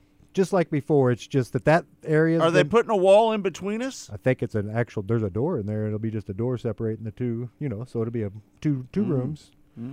So, but I didn't know that. But we got we got to get creative Yes. about everything that we're doing. The track operators costs uh, at the at the grassroots level, NASCAR, it, to uh, allow the fan to participate more in what's going on. Right. Rick said uh, I thirty had a great kids price, one dollar or two dollars for a child twelve and under, with an adult ticket. Um, made the the concession stand easier to go to. Exactly. Right. That's what I was getting ready to say. You make it, you gear this. These kids are going to be buying pop and candy and stuff. Give them a ticket, sell it for two bucks. Tell them they can take that ticket, turn it in for a sucker at the thing. If they come in with their parent, guess what happens? Dad buys his beer, kid gets his free candy. Y- You see the turnover. You actually know this program's working because you're getting the tickets back. You say, "Hey, man, this." Is, I mean, I, there's a lot of things, like Kirk said. There's a lot of things that can be done, and it it doesn't take a lot to implement some things for the year. And like you said, You just got to think outside the box. outside of this box is where you have to be putting your mind in. Got to be in tune to what people want. Right. Hey, I thought the uh, the 24 uh, the Rolex Yeah. 24 Hours Daytona had the biggest crowd they've ever had down there. They did. Weekend. It was a I great- I mean, it was a big crowd. It was huge. It was at crazy. Daytona, and so they've done some things to attract people Well, in there. I didn't watch any of it. Well, it, Yeah. I wasn't going to, but it was on USA, right? We had mm-hmm. seven out. It was on for a long. So I flipped over, and I was amazed. You know how when they go around the track and you see lots They of empty show the seats, crowd, lots yeah. of empty. There was more places where there were more people than you'd ever seen before. Biggest crowd I've ever seen at the Rolex 20. It was. Yeah. It was packed. Yeah, Tammy said that I would pay fifteen dollars for Thursday, twenty for Friday, and twenty five for Saturday, Yeah. or a three day pass Package. for fifty There There you you go. go. for the weekend with uh, for a USMTS race. That would be that would be the thing. And to that's how you do it. Have that kind of a uh, Staggered. gate- yeah, grandstand price structure with uh, one encompassing price for When we all three when days. we go to these baseball things, you get a ticket for a day pass or a wristband for the three day pass, right? So like if you buy a three day pass for these baseball games, you get the wristband. You're wearing that in and out. You can put on your keychain or whatever it is. Yeah. But but you're right. Stagger that price. The main Mm-hmm. event's going to be a little. Heck, we did that with the Chili Bowl. the big money show is going main, to cost the you more the money big night's going to that's cost you a little more than Yeah. the other night. If that's all you want to see. yeah, Right. I mean, if that's what you're here to see, We then we charged a little bit more for Saturday, didn't we? yeah, and you do that. Yeah. I mean, there's there's a reason why. That's the show everybody wants to watch. Right. Rick Rick chimed in. He said the price also gets those kids to the track to expose them to racing right. rather than video games. They're your future race fans, And- so you got to got to involve the And- young kids. And here's what I like a lot: TikTok and a lot of these new social media things. There, re- there's a lot of kids post. You cannot believe how much Chili Bowl coverage I have seen on TikTok from, and these are from the drivers and kids who are around it. They're really so. What you're getting is, they may be on their phones, but they might be interacting with, like taking a picture of a car and say, "Hey, check this car out." posting it on their social media so sometimes when they're on their phones it's it is they're doing a lot more work than just diddling but i'm like you what you said get these kids out there at the track expose them to the element. it, osmosis is a powerful thing. You can have Right. that seep into these kids' psyche very well. and make sure that you've got really good internet access. Absolutely. At all of these places, you can have people struggling to get on their cell phones. It's a it's a big deal to have internet, and I also know that the places that had a better audio with the broadcast, the from the from the when they talk down, you know, when they're announcing some things. It's tough when you're at some tracks and you can't hear anything. It, it makes it makes the experience in the crowd a little less. I like the tracks when you can actually hear everybody crystal clear. It just makes there's some things like you said people could do and make Great make sound systems. Sound system lighting makes Yeah. a lot of difference. S- good scoreboard. Can't tell you how many times you go to a place and you have a scoreboard and you come in, you're like, oh my gosh, you got a good scoreboard. As a cameraman, Video, you, the you, whole you thing. live for Yeah. a, a good camera, a, s- a, you know, video board or a, a scoreboard. So yeah, that's that's a big thing. All right, so I want to remind everybody about what's going on up at the National Sprint Car Hall of Fame and Museum. They're going to be giving away a 2023 Z06 Corvette. Now, this is a Z07 performance package.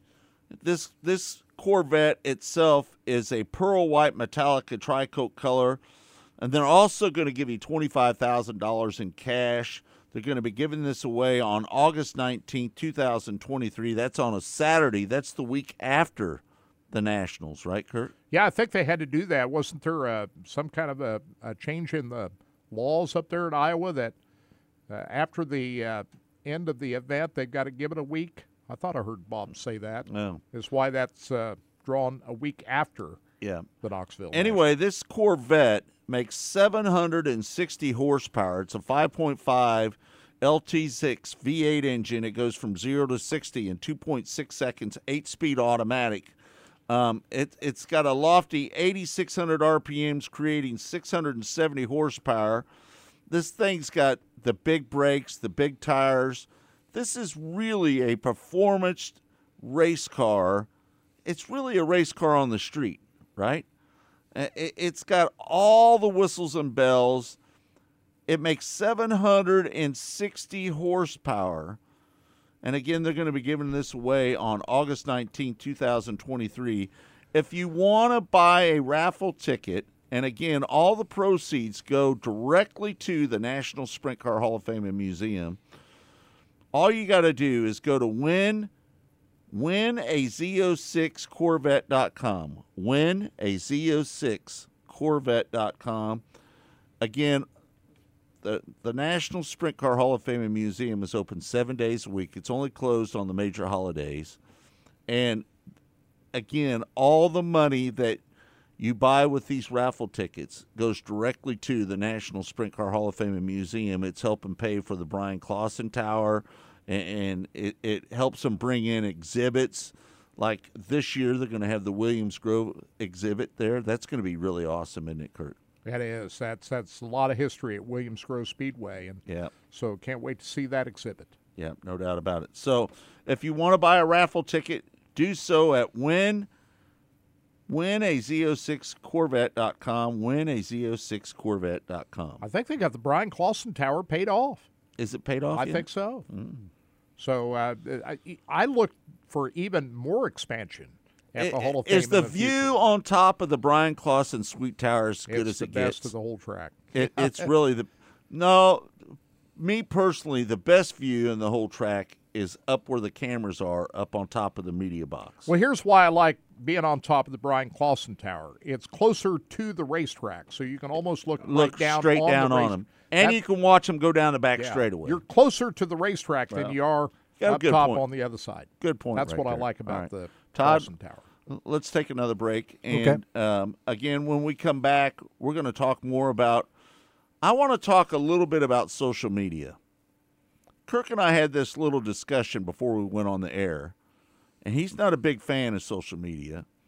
We're going to talk about that. I want to know how many people pay attention to Twitter, Facebook, YouTube, and all those social media that's out there. TikTok. I, I'm kind of into TikTok right now. So when we come back, we'll talk about that and more right here on Mostly Motorsports. It's all brought to you by Rod End Supplies, featuring the POWRi Midwest Lightning Sprints. We'll be right back. You're listening to Mostly Motorsports with Scott Traylor. Rod End Supply is involved with a variety of motorsports as well as industrial applications with many different types of products. Since 1989, Rod End Supply has provided superior products priced competitively. Whether you're racing at the circle track or drag strip, rock climbing, or going off-road, Rod End Supply has an assortment of rod ends, radius rods, and specialty products to keep your equipment moving. Rod End Supply's experienced staff is ready and willing to help you with your needs. Their promise is to continue to provide a superior product with superior service so you can stay in front of the field no matter what it is. To learn more, go to rodendsupply.com. Missouri's must play getaway. Osage National Golf Resort. Three nine hole courses to choose from at the Lake of the Ozarks in the Osage River Valley. Stay and play packages in our first class condos. A beautiful clubhouse complete with pro shop and exercise facilities. A large pool for relaxation and families. The Eagle View Sports Bar and Grill. Great wedding facilities. Go online and make your tee time today. Rod End Supply is involved with a variety of motorsports as well as industrial applications with many different types of products. Since 1989, Rod End Supply has provided superior products priced competitively. Whether you're racing at the circle track or drag strip, rock climbing, or going off-road, Rod End Supply has an assortment of rod ends, radius rods, and specialty products to keep your equipment moving. Rod End Supply's experienced staff is ready and willing to help you with your needs. Their promise is to continue to provide a superior product with superior service so you can stay in front of the field no matter what it is. To learn more, go to rodendsupply.com. Especially sportswear in house. We do all of the screen printing, all the embroidery. We do some vinyl. The other ad specialty items like your pins, magnets, notepads, calendars. You can actually buy that, build your business to make it larger. We have the largest screen printing process and the largest embroidery anywhere around in the area. We can do stuff all the way from your school clubs to sports teams, a professional look in the office. If you can imagine it, we can do it for you.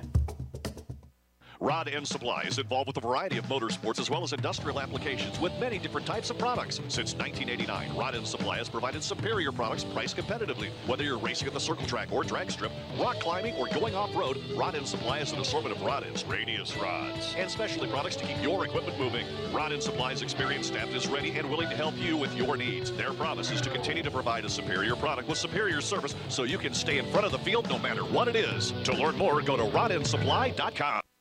Race fans, the National Sprint Car Hall of Fame and Museum is open seven days a week, year round, for you to come in and check out all of the wonderful race cars on display in the museum. And our online store at sprintcarstuff.com is open 24 hours a day for you to check out everything that we have in stock for sprint car fans. Whether it's for a birthday, anniversary, or Christmas, sprintcarstuff.com has it all. That's at the National Sprint Car Hall of Fame and Museum in Knoxville. Go harder, faster, stronger with Rod End Supply. Whether you are running industrial, farming equipment, or a race car, Rod End Supply has the assortment of rod ends, radius rods, and specialty products that will help you lead the field in performance. Our superior design means our rod ends last longer and perform better, giving you the edge on the track and saving you money. Contact Rod End Supply or order online today at rodendsupply.com. We don't just sell them, we race them. Rodendsupply.com. Serving the racing community for over 30 years. You're listening to Mostly Motorsports with Scott Traylor.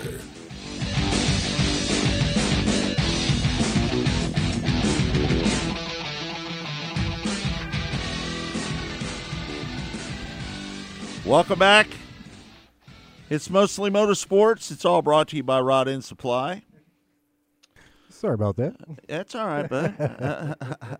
we were gabbing on the we were just gabbing away here, and, and, and it, it, it's interesting. Uh, we were just talking about what Pete posted up that uh, Gene Hackman is 93 years old today. Wow, great actor. Great, going, great going actor. through some of So his. you think the French Connection was his best? Uh, no, I think Hoosiers. I loved him as Coach Norman Dale in the movie Hoosiers. yeah, I don't. I, I'm. I stay away he was from the dramatic, sad movies. I I'm the same way. I haven't. That was a happy movie. I, yeah, but that coach. it's a that- real. It was about based on a true st- Yeah. story, though, right? Yeah. But what's his name with um, who was the drink the drinking guy, uh, Dennis Hopper, right? yeah, Dennis Right. Hopper was in that film. Yeah, and I, thought I that just was felt a great film. Yeah, it just made me feel sad for him. But maybe the greatest sports, maybe the greatest sports movie ever that's what made. they say. That's what Uh, they he was also I great. wouldn't know. I wouldn't call it the greatest sports movie he ever was made. he was also what is the greatest sports movie ever made? Field of Dreams. Field of Dreams. is That was a great movie. The movie. nat. I like the movie, The Natural. It's Great not a real movie. You know, based off of reality, kind of. You know, it's based off of. The you know, Natural's a The good Natural's movie. the a really- I love that Natural one. is really good. Really Robert good. Redford. Yeah. Right, Robert Redford. Uh, but Gene Hackman was also great in the movie Unforgiven, maybe the best western Really ever good made for- with uh, Clint Eastwood. really good. That he was a really- you know, one of my favorite movies is Ford versus Fe- Fer- Ferrari. That's a Uh-huh. great, yeah, That was great a- film. You know, it, it, it was such a tragedy that Ken Miles lost his life in a practice crash. Did Yeah. you watch any of the Barrett Jackson auction this weekend, Todd? Um, a couple seconds here and there, flipping Yeah. back between commercials. You know. I'm I'm obsessed with that sh- show. To be honest with you, Yeah. Yeah, I quit watching because I don't want to buy any. I can't buy them. You know, I was thinking about when you were talking about the Corvette at uh, the Hall of Fame up there. You go to try to drive that. There's a scene in that movie Ford versus Ferrari Yeah. where Ken Miles is, you know, working the shop and and uh, a customer comes in to complain it can't get the you know the car's not running right. well, it's a high performance car. You're not driving it right. you yeah, know? you, got to drive it harder. You, You got to drive, drive it it. harder. It- Right. It's meant to be driven hard. yeah, yeah. I Man. thought that was great. We're looking at. I'm looking at a, some of these movies. We can see him here on the board of Gene Yeah. Hackman. Man, let me tell you, He was in a lot of them, the, wasn't he? the, The fir- French the Connection. firm was a good movie. the good firm one. was a The really good was- movie. Yeah, that was a good Yeah. film. Um, Superman. I'd forgotten he was in Superman. I mean, he, Runaway Jury. All these movies are He won an Academy Award for The French Connection. the Replacements is a good one too. Unforgiven. I mean, just it's you can go through this and it's one of my fun. He was in Young Frankenstein, Kirk too. if you- yes, he was in that. That's that was one of my all-time and favorite and movies one. too. I don't know if you. Uh, Young Frankenstein Young was one of your all-time Yeah, favorite that's a really good m- Oh my god! love uh, that movie. Have you ever seen the Royal Tenenbaums?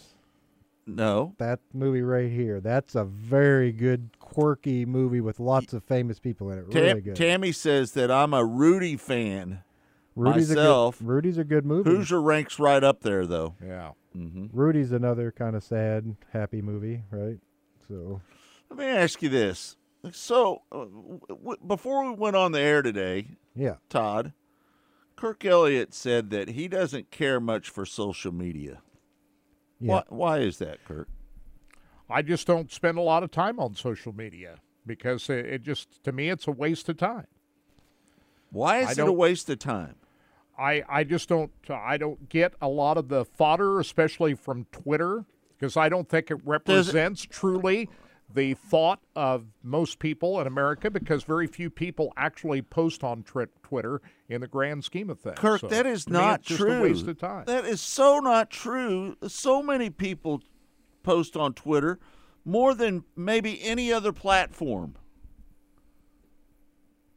Well, I get the alerts on Twitter. I've got my phone here. If something big comes up on Twitter, I'm going to know about it.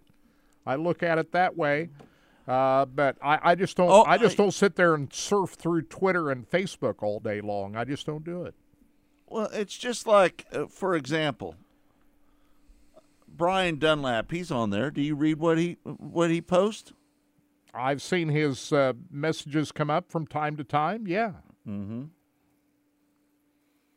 I mean, I know Brian Dunlap, so I do trust what he puts up there. But so much of this stuff, uh, especially you see on Twitter, uh, I take Well, it all you- with a grain of salt. Well, You don't think it's true what they post up on Twitter? some of it is. You just have to follow. You got to wade through it. Nah, And I, I just, I've got better things to do. if you follow, I'm sorry. I see. I, I don't follow. This is why Kirk is not informed as much as most Maybe- people. Maybe so. That is exactly the problem with you because you don't pay attention to what's going on in social media. Yeah, but I don't. I don't. I'm not going to read whatever I've got on social media and sit here and regurgitate it on the air.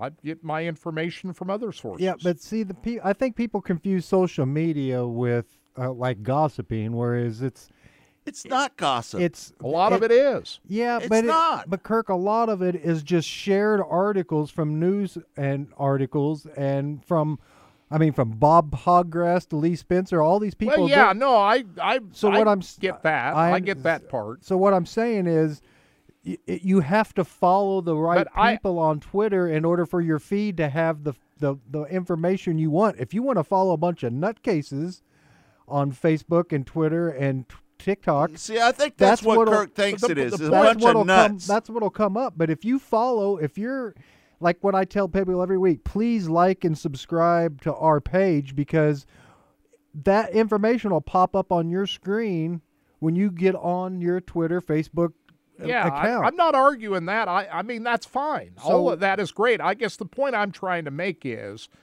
don't judge Twitter and Facebook as a gauge of human uh, of people's opinions about any topic that there is Oh, out I, there. I, I don't think it's no, no, accurate. No, no, I, I don't. Go to NFL and the NFL Network last bef- bef- when the when the whole thing about playing at a neutral site and everything.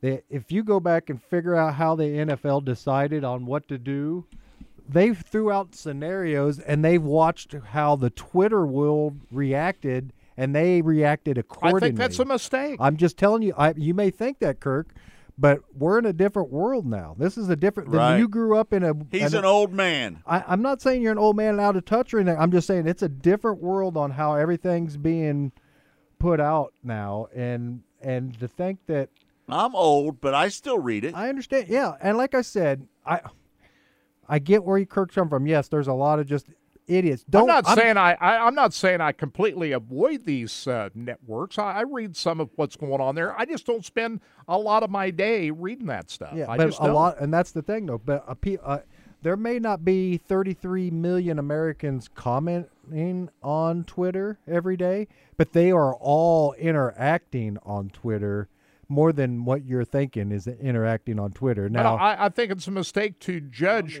the opinions of any one topic based on people's posts on Twitter. it ain't. It Kirk, ain't, it ain't do you really know the- how many people are on Twitter? I don't know. 450 million people are on Twitter. Well, there's only active 330 million. users- There's only 330 users. million people in the United States. But those Kirk, there's multiple pe- accounts for people. people are- Twitter is worldwide. It's worldwide. Yeah, but in the grand- 450 million people. How many billion people are there in the world?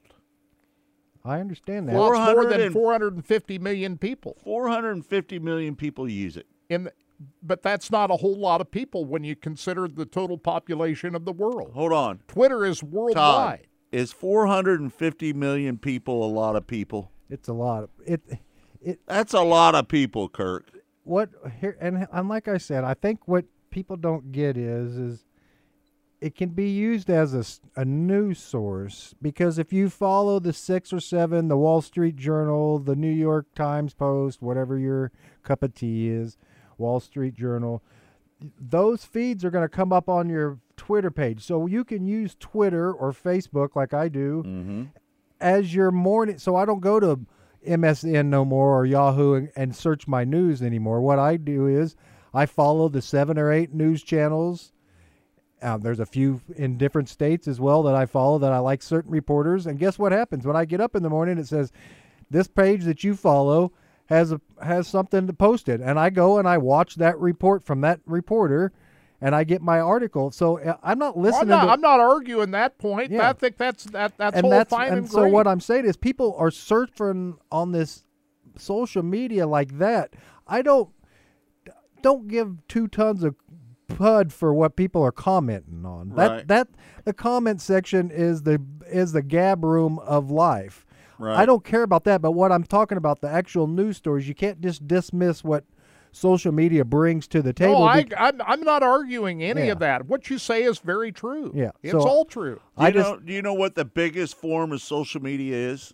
what's probably the newer Instagram. well Instagram and my ki- One billion people are Yeah. on Instagram. yeah, and see Do you even? I don't even Have you ever looked at Instagram, I've- Kirk? Yeah, I have. I've got A- an in- but we've I, got an Instagram account that our I don't wake up former every day producer, going to Instagram. Adam don't Bartling put together for us, and we and we put a few things on it. But here's what it is. Mm-hmm. It just shows you. you I mean, it's pointing out the obvious right now to all of us. I'm not. I'm the youngest one in the in our company right Mhm. now. You know, Austin was. You're but the young man. I'm the Austin was it, and Austin was bringing when he was getting on social media and doing some things. He was, and Adam the same way, bringing in Instagram. But I don't, sir. I have an Instagram account. I rarely post anything on it. I, I, I surf around, and follow my friends, but I don't get my information from Instagram. But guess who does? Mm. Like you said, how many people are on that? Billion people are following Insta- Instagram, and there's a lot of information being put out on inform. And, and a lot of people use and it's not our age of people. You know, we Right. we're, Young we're the- people. we're the next. You know, we're not the generation that they're they're gearing things towards. That you know, we're we have another thirty years left on this planet, right? And then that we're you know we're not we're not in their long term future. Let's just say that their plans do not include the people that are our age group Pete, and above. Pete said uh, social media is like many things in life. You have to filter out what is good, what is not good for you. That's right. Right. There you go. No doubt. And like you said, I social media is a, is more cable news will be gone pretty soon, right? And when we're dead and gone, there will probably not be the type of cable news like we know of today, where you flip on. It'll be a streaming service. It'll be on your phone. It'll be something that you get instantaneous like that. You will not be waiting until the five you think o'clock. television will ever go away? I think this the form of television that we know will go away when we go away. Right. Um, see, I still grew up on f- four channels. I'm I'm I'm young enough at 54 years old that I still know that there were three channels out there, right? So to know to know that I still go to that. I'm not a streaming guy. Young I- kids don't watch TV like we do. no, my son, I have to force him. Like when the when the baseball game or something, I'm like, turn on channel, what Whatever. because he don't even know the numbers. Mm-hmm. Heck, dude, when I was a kid, You every knew- memorize, I could tell you every channel what T Yeah. it is. Well, when we were young, there was only four, five, Yeah, and nine. But when cable came out, I had everything memorized. I could tell you MTV and a dropped Right. like turn it on 222, turn Right. it on 430, you know, because Right. you knew. Well, now Yeah. you know what you do? You just go to the page and you'll follow it, you know, and Right. you here what Kirk follow Kirk th- this is what's strange about Kirk. Kirk can be really Well, I progressive. get I get No, no, I know, but you- notifications like uh, like you're talking about on my phone Yeah. and Twitter. No, I've got all the notifications Yeah, turned and that's on, what I'm and I get all that stuff. yeah, you're that's the thing. Do you get Instagram? Not No. Instagram. But see, here's the thing: people think Kirk isn't like in the Stone Age. Kirk has all the streaming services. He has ESPN Plus. See, um, so Kirk's not like denying stuff. Mm-hmm. He he he's not he's not denying that kind of stuff. He he's accepting all these new I just don't sit of, there and surf the internet all day. Yeah, I don't do I'm it. saying. I I, got better things to I, do. I and I know that's your that's your generation, but there's a the other generation, man. There's a reason why everybody's neck is hurting Yeah, right, right. because They're everybody looking is down at their phone down at all their the phone time all day, and Right, I and it's it's the truth. I'm not you know it's not making it up. It it is reality, and right. and I agree, Kirk.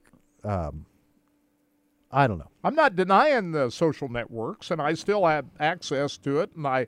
I read Twitter, and we've taken advantage with Twitter and Yeah, Facebook we're by doing it right now. spreading the word about everything. I, I'm I'm okay with Yeah, all that. like I'm, I said, I'm good. I'm just talking about the fodder and the comments Yeah. and all that stuff. I could care less. Well, like you said, all that comes with the fodder talking back and forth. Like you said, we all want to, you know, that's why we have the the comment section on this here page. We could Right. we could shut the comments off if we wanted to, and No, we don't, we don't want to do That's that what I'm saying. because we, we want to interact with our That's listeners. Hey, if I want to Yeah. hear opinions from people, I'll listen to you two guys. I know you two, Yeah. so I Right. I care about what you think. Social media, eh, Rick says social media has helped a lot of people get noticed thanks to hashtags. My brother got noticed via Instagram and now works for Kane Spring uh, Screen Print. yeah, Yeah. and like you said, I mean, the networking aspect of it is all good. There's a lot of good things about social Right. uh, pages. I, I'm not denying any of that. I mean, nowadays when you advertise for a job, you, you know, it's an internet thing. It's not you know. I mean, you can put the sign on the door, or you Right. can tell somebody, but if you're not advertising with all the sites, the people that are putting up job postings, you're not. It's not the. It ain't the paper no more. It's not the. You know, so the world has changed a lot since No doubt about we that. We have. You know, and, and we just kind of got to roll with it. The new, the new way of looking at the world, I should say. Yeah, Pete chimed in. He said Lucas Oil Late Models tonight at Bubba Raceway. Are you going to Yeah. be watching some of that tonight? Sure. Yeah. Second of two nights here. The ra- I hope the racetrack's better than it was last night. I thought it was pretty much a one groove Yeah, racetrack. that's what somebody else had posted. I saw somebody on social media post. Not that. near as good as up at Golden Isle Speedway, that's for sure. Yeah, Golden Isle was pretty good, wasn't it? Yeah. Yeah. I just hope they uh, prep the track a little bit better so we see some more two wide racing because, frankly, we didn't see a whole lot of passing What- last night. What's the weather been like down there, though? That's that's. I think it's okay that we haven't had any rainouts that I because you know think of. that's the thing. You know, this time of year, there's not too many places that are racing, but boy, the ones that are, you hold your fingers, Yeah. cross your fingers, and hoping there's no weather. Because Now, after tonight, they'll have a few days off before they go to All Tech Speedway. Larson's going to be there tonight. He is going to be there tonight. I wondered about that. He just announced it a few minutes ago. Good, good deal. Mm-hmm. So uh, they'll take a few days off. They've got uh, All Thanks, Tech Tammy. Raceway this weekend. Uh, Thursday, Friday, Saturday. Practice only on Thursday night. Racing on Friday and Saturday. That's a big racetrack. Mm-hmm. And so we'll see that this weekend. And then they move to East Bay Raceway Park on Sunday, February 5th, next Sunday. And they'll be there for, let's see, one, two, three, four, five, six, seven nights of racing at East Bay Raceway I, Park. I might end up going to Florida. Did you I know kinda- that, Kirk? I kind of figured you'd end up going. That's why we got you set up for credentials down at uh, Volusia and uh, Bubba. Well, the the reason I, I might go down there is because Scotty Cook has got a place that we can stay at. Yeah. And the last thing I want to do is go down there and spend a lot of money on motel rooms. I've got you set up at Volusia, but not at East Bay yet. Uh, we put in down there, just haven't heard back from them. Yeah. We'll see how it goes there. But uh, I'm going to watch everything from back here. That's what I'm going to do. Well, I shouldn't have a problem getting in at Bubba because I know Bubba, and um, I could probably get We've already got you on there for the USAC. Oh, do you? For the East- just the USAC. East Bay. We don't have. East Bay, I, I haven't heard back from him. Mm. We'll see how it goes down there. But uh, yeah, we're getting into it now. February is uh, February first is Wednesday. Man, here we are, all the way through January and getting ready for Speed Weeks. I'm not sure Deidre is going to be happy with me if I go down there, though. You haven't discussed it with her yet. Scott sometimes Maybe you ought to have that discussion. Sometimes I just pack my bag and some- go. He still plays by his old rules of just like you know. I just do whatever I do. Well, I can do that. Huh? I just do what I do. We all, me, my wife's pretty open. To, I can pretty much do the same. you can do what you want. Only time I, I, I drive the little old white Equinox down there and back. the only time I stick around is if something happens around the house. That thing's got some miles on it. My way. I only drove to Florida one time, 1995. Good buddy of mine, Ray Spears, and I sat out for Florida in 1995. Went to Daytona. and When we got down there, drove right out on the beach. Well, Kirk, I drive down there every year. I know you do it every year. I only did it one time in my life. right. The other times I went down there, I flew. we used to. Flew into either Orlando or Jacksonville. my mom, she, you know, she bought a, they bought a house right before she passed on St. George Island, right down there in Florida, which is Panhandle side, and um, they were looking in Destin, Florida. We went to Destin. I don't know, probably four years in a row. Can I there. zoom in, Kirk, from down there? Sure. Yeah. Yeah, Zoom or- Todd, if- Todd and I will be here. If the Zoom don't work, there's always the telephone. We always have a telephone. That's Just get- true. Line I us mean, up some know. good gas. If there's no internet, it don't matter. We've always got a hard line. Line us up some good guests while you're down there. Absolutely. Oh, I'll get some interviews. Yeah. Play them over the computer. Yeah, you could do that as well. Yeah. Or I just send it back to you and yeah. have you play 'em. Audio Either way. interviews. That'd be the best way to do it, Yep. wouldn't it? and Kirk play them right off the computer. Either way, we can make it work. So we're uh, we're here every Monday and Saturday, Saturday morning. So Right. Track talk on Saturdays. yep, Mostly motorsports on Mondays. that's right. Hey, uh, the uh, wing sprint cars, they had the 360 wing sprints at Volusia this weekend. Ryan Timms dominated on Friday night, but it was Tyler Clem who held off Davie Franek for the win on Saturday night. Ricky Stenhouse Jr. finished in third. Fourth place to Anthony Macri, and Timms came from 17th to 5th on Saturday night down at uh, Volusia Speedway Park. So kind of cool watching some uh, He kind of put a he, he kind of stopped them a little bit, didn't he? on Friday night. He did. Mm-hmm. Yeah. Saturday night he started too far back, but he he worked his way up through the field and got up as high as fifth. So Mm-hmm. Tim's doing a pretty good job so far down there. Yeah, no doubt about it. it maybe the, one of the next great drivers in motorsports. No doubt about it. Yeah. Yeah, he's got he's he's going full time in the midgets with Keith Kunz Motorsports in that '67 car, the same car that Buddy Kofoid won the last two championships. You think in. he's got a chance to win the championship? Uh, yeah, he's got a shot at it because we, we know he's in a good ride, but is he as good as Buddy is in the midgets right now? I don't know. I, I, wouldn't. I, I I wouldn't expect him to do exactly what Buddy did the last couple of years, but let me we'll ask see. the listeners out there: Who do you think is better, Buddy Kofoid or Ryan Timms? I say right now, Buddy is. I say Buddy is too. Yeah. Yeah. So uh, it'll be interesting to watch. Uh, watch the as you know, we talked about here a little while ago. The last, uh, I think I had the last four hours of the Rolex 24 on uh, yesterday. Watched on USA Network, and they finished up on NBC. Meyer Shank Racing wins again in the Acura, and it was uh, Tom Blomqvist who finished out in that race, but Helio Castroneves, Simon Pagenaud, and Colin Braun were the other three drivers uh, for that team, and they uh, they kicked some ass down there at Yeah. Rolex 24 Hours. Helio and Si- and Pagenaud both they they have they could have somebody running their social media. When we were talking about social media, they but they post their own stuff from their own phone Right. on the planes, in the pits, in the car, and it was really cool to follow those two along th- through this whole process. I follow them on Facebook, and it's really cool to follow them. And yeah, man, that, that was a lot of the crowd was really big, Great really, crowd. really good. And let me tell you, there was some really exciting racing, man. There were some punting some guys out of the corner, some guys taking some really big chances and paying the price for it, you know, and and uh like you said, I didn't watch all 24 hours obviously. I tuned No. in here and there and when it was on, but I watched the last I don't know whatever however many minutes because it's not laps, it's minutes obviously. Right.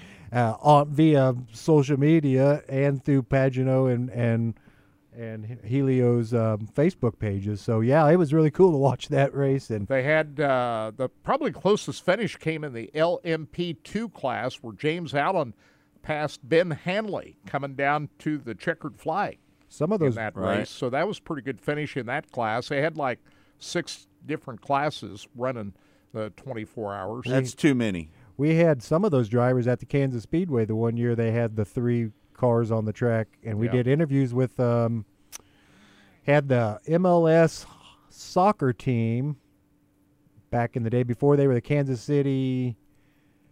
Uh, what's the team? Comets?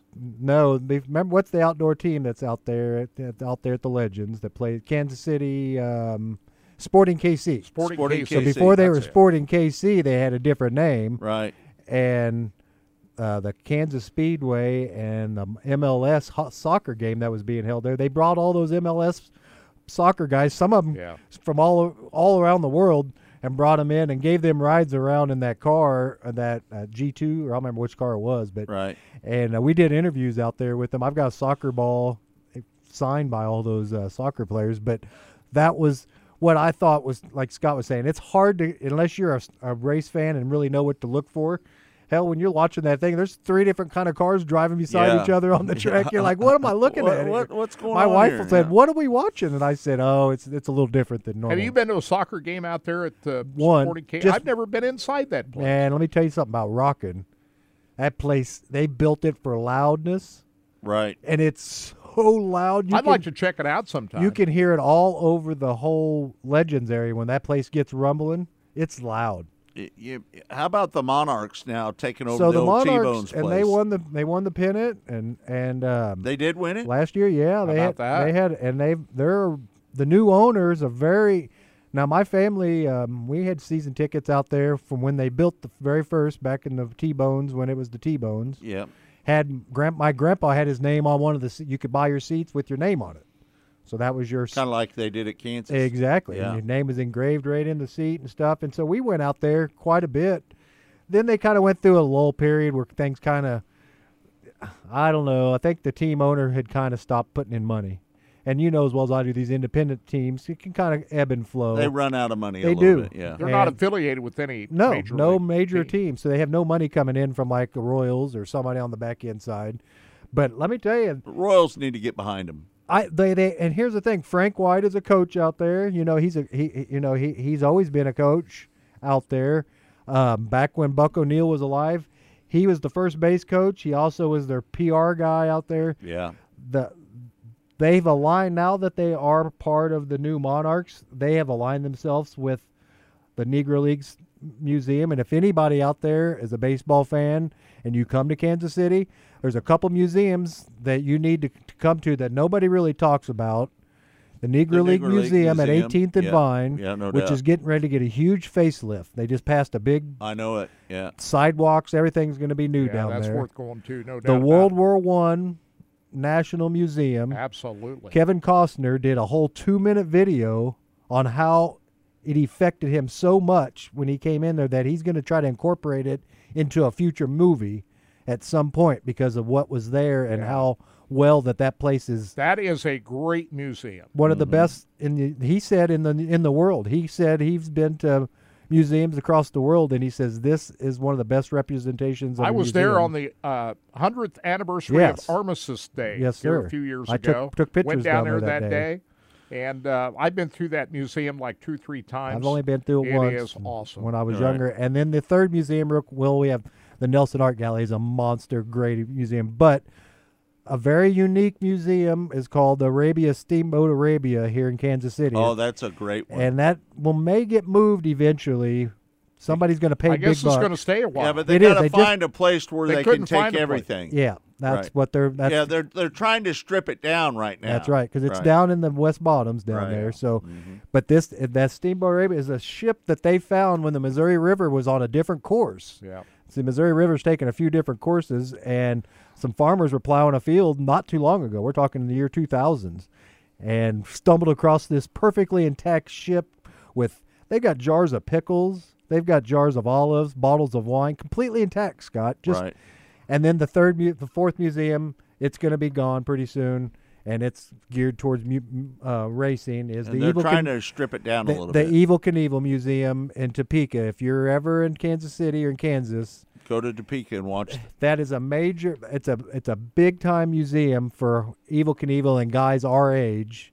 They're thinking about taking that away. Uh, Vegas is really wanting it because you know he had a big big footprint in Vegas. You Yeah. know, Right. obviously, and they're really pushing to get it. Like, Robbie Knievel just died. Robbie had just passed. They have a they have an exhibit with Robbie's stuff up there. You know, they didn't always get along, dad and son, but they always worked together as the Knievel name. Um, but that museum is really cool. Has some of Evel's actual stuff, some of his canes, some of his real, um, uh, you know, stuff, and they have Right. videos. So, like, if you're in Kansas, in Topeka area, if you're out there at the NHRA event, swing by the Evel Knievel place, man. It's a cool. I've not cool been in place. that yet, but I've heard about One it. One time, and like I said, one time. All Stars are going to be racing Friday night down at uh, Sonoma in in Georgia, Yeah, and then they're they're headed towards uh, Volusia right? next A- week. After that, Yeah, they've got uh, they hit, they're at Volusia for two nights before the World of Outlaws open up their season. uh, Lisa Loring, the actress who played Wednesday on the original Addams Family TV show, died that. at uh, 64. at 64 years old. Yeah, I saw Too that. young. Yeah. And then Bobby, the the hockey legend Bobby Hull, just passed away today. Right. I had not That's heard what that. Pete- Just just happened on the way in. I heard um, Yeah. ESPN, and I, thanks for Pete for reminding me. I was going to say that on the way in. He's like you said. There's two Bobby Hulls. There's the hockey one, and then there's another one. Sometimes people get confused, but that's, Yeah. All right. Listen, we're going to wrap it up. Uh, listen, uh, I, I got to thank everybody. The amount of downloads that we are getting right now is double of what we were getting when we did a daily show. So I want to thank everybody that downloads our podcast here. You can find it wherever you find your favorite podcast. And we can't thank the people that chime in and listen to the show each and every week, man. You are the best.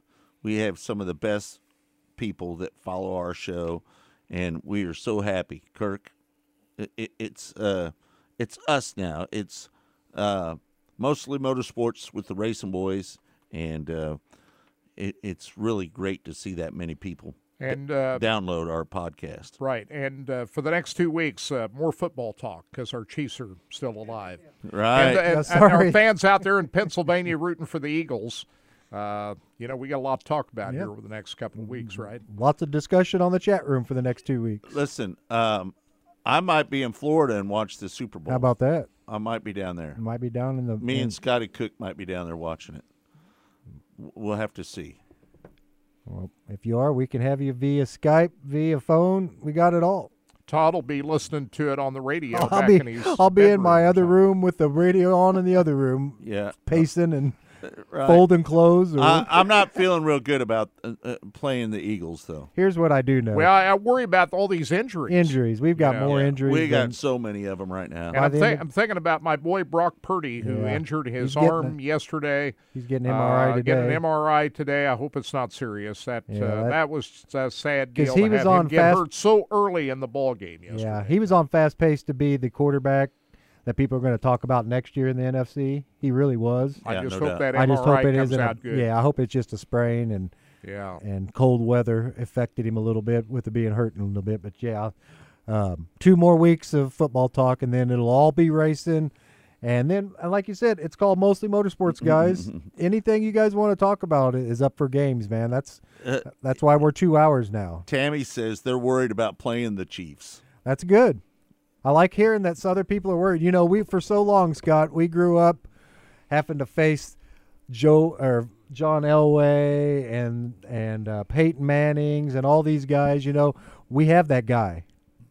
You know what I mean? We have that guy that other people worry about now. Well, that so Philadelphia, that's a good football team. Jalen Hurts is a monster player, and he was a little banged up after that game too. He even said it too. Yeah. He was hurt. He had a bad shoulder going into that game, and they did they did good by ending that game early yesterday. Both teams My going to need dog's roughhousing me down She here. knows it's time to these teams are going to need these two weeks to get, get some of these Absolutely. players. Look at that. Look at that. that. That dog loves Kirk Elliott. She wants to be on the air. She's coming in. What do you got to say about everything here? She knows what time it is. That dog just absolutely loves Kirk Elliott.